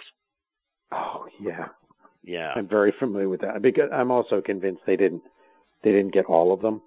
Oh, I'm sure. So yeah. I think in just a couple of years they'll probably be you know yeah, Ohio's yeah. got a lot of weird animal sightings that are usually running around out in here, and and I think I, I never knew about such a thing, but Ohio has got such relaxed um, exotic animal laws even after that. Mm. But they've had for years and years where I mean it's not as uncommon as people would think it is to find people in Ohio prior to that that had like lions and sort of these Yeah. exotic animals that I could very easily see that a lot of the sightings over the years that people encountered around here were actually, you know, they'd be like, well, I saw a giant panther. Right. They probably did. Exactly. Yeah. Yeah. Because if this dude who had all the who had his own little menagerie, you know, he wasn't the only guy. He had to clearly get that stuff from from Yeah. other people. There's a whole underground trade involved with all that. And like I said, I've I've some dude wrote a book on it, but I can't find I can't get in touch with him. I can't figure out how to find him. But I've wanted to dig into that Zanesville story for, for oh, since I heard it. It was a really weird story. Yeah. It was really weird. Um, all right, James, I'm going to say goodnight to the audience. If you don't mind, don't hang up uh, right now. And I'm just just going to talk for like maybe 90 seconds, and then I just want to talk to you off the air, and Okay. we'll uh, we'll say goodnight. Cool. Okay. Awesome. Well, folks, that was James A. Willis. I can't thank him enough for coming on the show. The book is Ohio's Historic Haunts, and uh, this is definitely BOA worthy, my friends. Uh, you never know who you're going to get on the show. You never know who's out there writing books, but James A. Willis did a commendable job researching this stuff and, and taking a look at it from what we beg everyone to do here on this show with a clear, open mind you know, optimistically skeptical. That's that's really the best way to put it, and I'm glad he uh, said it that way because that's that's that's really the best attitude I think you can have for all this stuff. So I cannot put over his stuff enough, and I'll be keeping a close eye on his work. And I'm sure uh, the Ohio Ghost folks are doing a fantastic job as well. Let me see if I had the website here on the book. ghostsofohio.org Yep. go out and pick it up. And if you're not from Ohio, just pick it up anyway, folks, because you'll learn a lot about ghost hunting and you'll learn a lot about, you know, how this all sort of connects to history and uh, you'll get some insight into people who experience these things on, on a daily basis or, or have experienced it in their everyday life, let's say, not daily basis, but in their everyday life. You know, at work they'll they'll have these experiences. So, like I said, tremendous stuff, James. Well done, sir. Uh, for the folks who are listening to the program right now on Blog Talk and you're wondering just what in the hell you've been listening to uh, the last two and a half hours, this is Binnall of America Audio. Uh, we've been around for a very, very, very long time, and uh, chances are you want to check us out at binnallofamerica.com because we've got tons of episodes there. We don't just post them to Blog Talk. If it's a taped episode, we don't get it up on Blog Talk. So if for some reason you're subscribing via Blog Talk, stop immediately and go over to Binnall of America and get the podcast feed there, lest you miss out on some amazing shows. Uh, like the uh, now infamous Bigfoot Portal show from last week, which I cannot even begin to tell you, folks. The feedback on that one has been just across the board. Just there are people who genuinely hate me for doing that show, so I don't even know what to say. And it wasn't even a Bigfoot portal, for God's sakes. I just keep calling that because it's the laziest way I can describe it. But you can uh, check that episode out at Binnall of America and lots and lots more. Uh, if you're listening to this right now, you're probably all caught up with what we've unleashed on you over the last three weeks. uh, last three last three shows, excuse me, over the course of the last week. Of course, Adam Davies and John Carlson had the uh, the interdimensional portal. That's probably the best way to put it. Uh, tale exclusively told on Binnall of America, which created a, a follow-up firestorm to that whole story. And then we did a uh, simulcast with Greg Bishop on Sunday, which has yet to be posted, but it will get up on the uh, Binnall of America feed. And like I said, if you're listening to this right now, you're probably all caught up. So I'm uh, circling back, but if you are uh, listening to this and you haven't heard the simulcast, check it out because we uh, made a big announcement on that that folks should really uh, enjoy and be excited about. I think. So that covers pretty much the Binnall of America uh, plug, B I N N A L L of America.com. That's where you can find out more from us. We're also on Facebook. Just punch in Binnall of America.com. That'll bring up the page. Lots of great discussion going on there about all the different episodes we've done over the last few days. And of course, our deep archive and news stories that relate to uh, various episodes from the past. And uh, what you just listened to was a two and a half hour live conversation here with James A. Willis, author of Ohio's Historic Haunts, and it's coming at you absolutely free. How do we do that? That's simple. We just provide it for you, and the uh, the great listeners of Binnall of America chip in from time to time and help us keep the entire operation uh, in the black. So if you could help us stay in the black and help us uh, pay the bills, that would be greatly appreciated. There's two ways to do so. You can go on over to binnallofamerica.com and click the PayPal button. That'll bring you to PayPal. They'll walk you through the process. It's safe, secure, and simple. But if you don't trust internet commerce and you want to just make a old school donation, there's also a PO box address at Binnall of America to fire off a donation or uh, as I say uh, on the website there, love letters, hate mail, all that stuff. Fire it away to the P.O. box if you don't want to send it uh, via the internet. And uh, as we say all the time here, folks, no donation is too small, and all donations go towards Binnall of America and BOA Audio to help keep the entire franchise up and running, commercial free, and freely available for all of our great readers and listeners the world over. Uh, as I said, we just unleashed three episodes for you over the course of a week, so it's very difficult right now for me to plug an upcoming episode. Uh, I've this has been a chaotic, chaotic six weeks here for me. I'm surprised we did three shows in one week, but I knew that there was a chance I may not be able to do another show for another couple weeks, so I wanted to stockpile them as best I can. And what a trio of shows! Great shows across the board. Uh, just really thrilled about that. So I can't tell you when the next edition of Binnall of America will be. Probably uh, sometime in the next ten days. And chances are, knowing this show, it'll be some completely off the wall topic that we haven't even covered in the last six weeks. So we're gonna just just bounce around the uh, world of the paranormal, looking for various interesting stories. And uh, given that it is October, uh, maybe we'll try and uh, dig more into the creepy factor and then scare some people a little bit. Maybe serial killers or something creepy like that. Who knows? But we'll be doing something. So uh, go on over to Binnall of America on Facebook and binnallofamerica.com to find out uh, what's next from BOA. And once again, thanks to James A. Willis for coming on the show. The book, Ohio's Historic Haunts. Thanks to all the folks who tuned in to the live show. Thanks to the folks in the chat room. Thank you to the hardcore BOA audio listeners. Thank you to the newcomers. Thank you all for making BOA audio a part of your esoteric audio playlist. Until next time, this is Tim Binnall, thanking you for listening and signing off.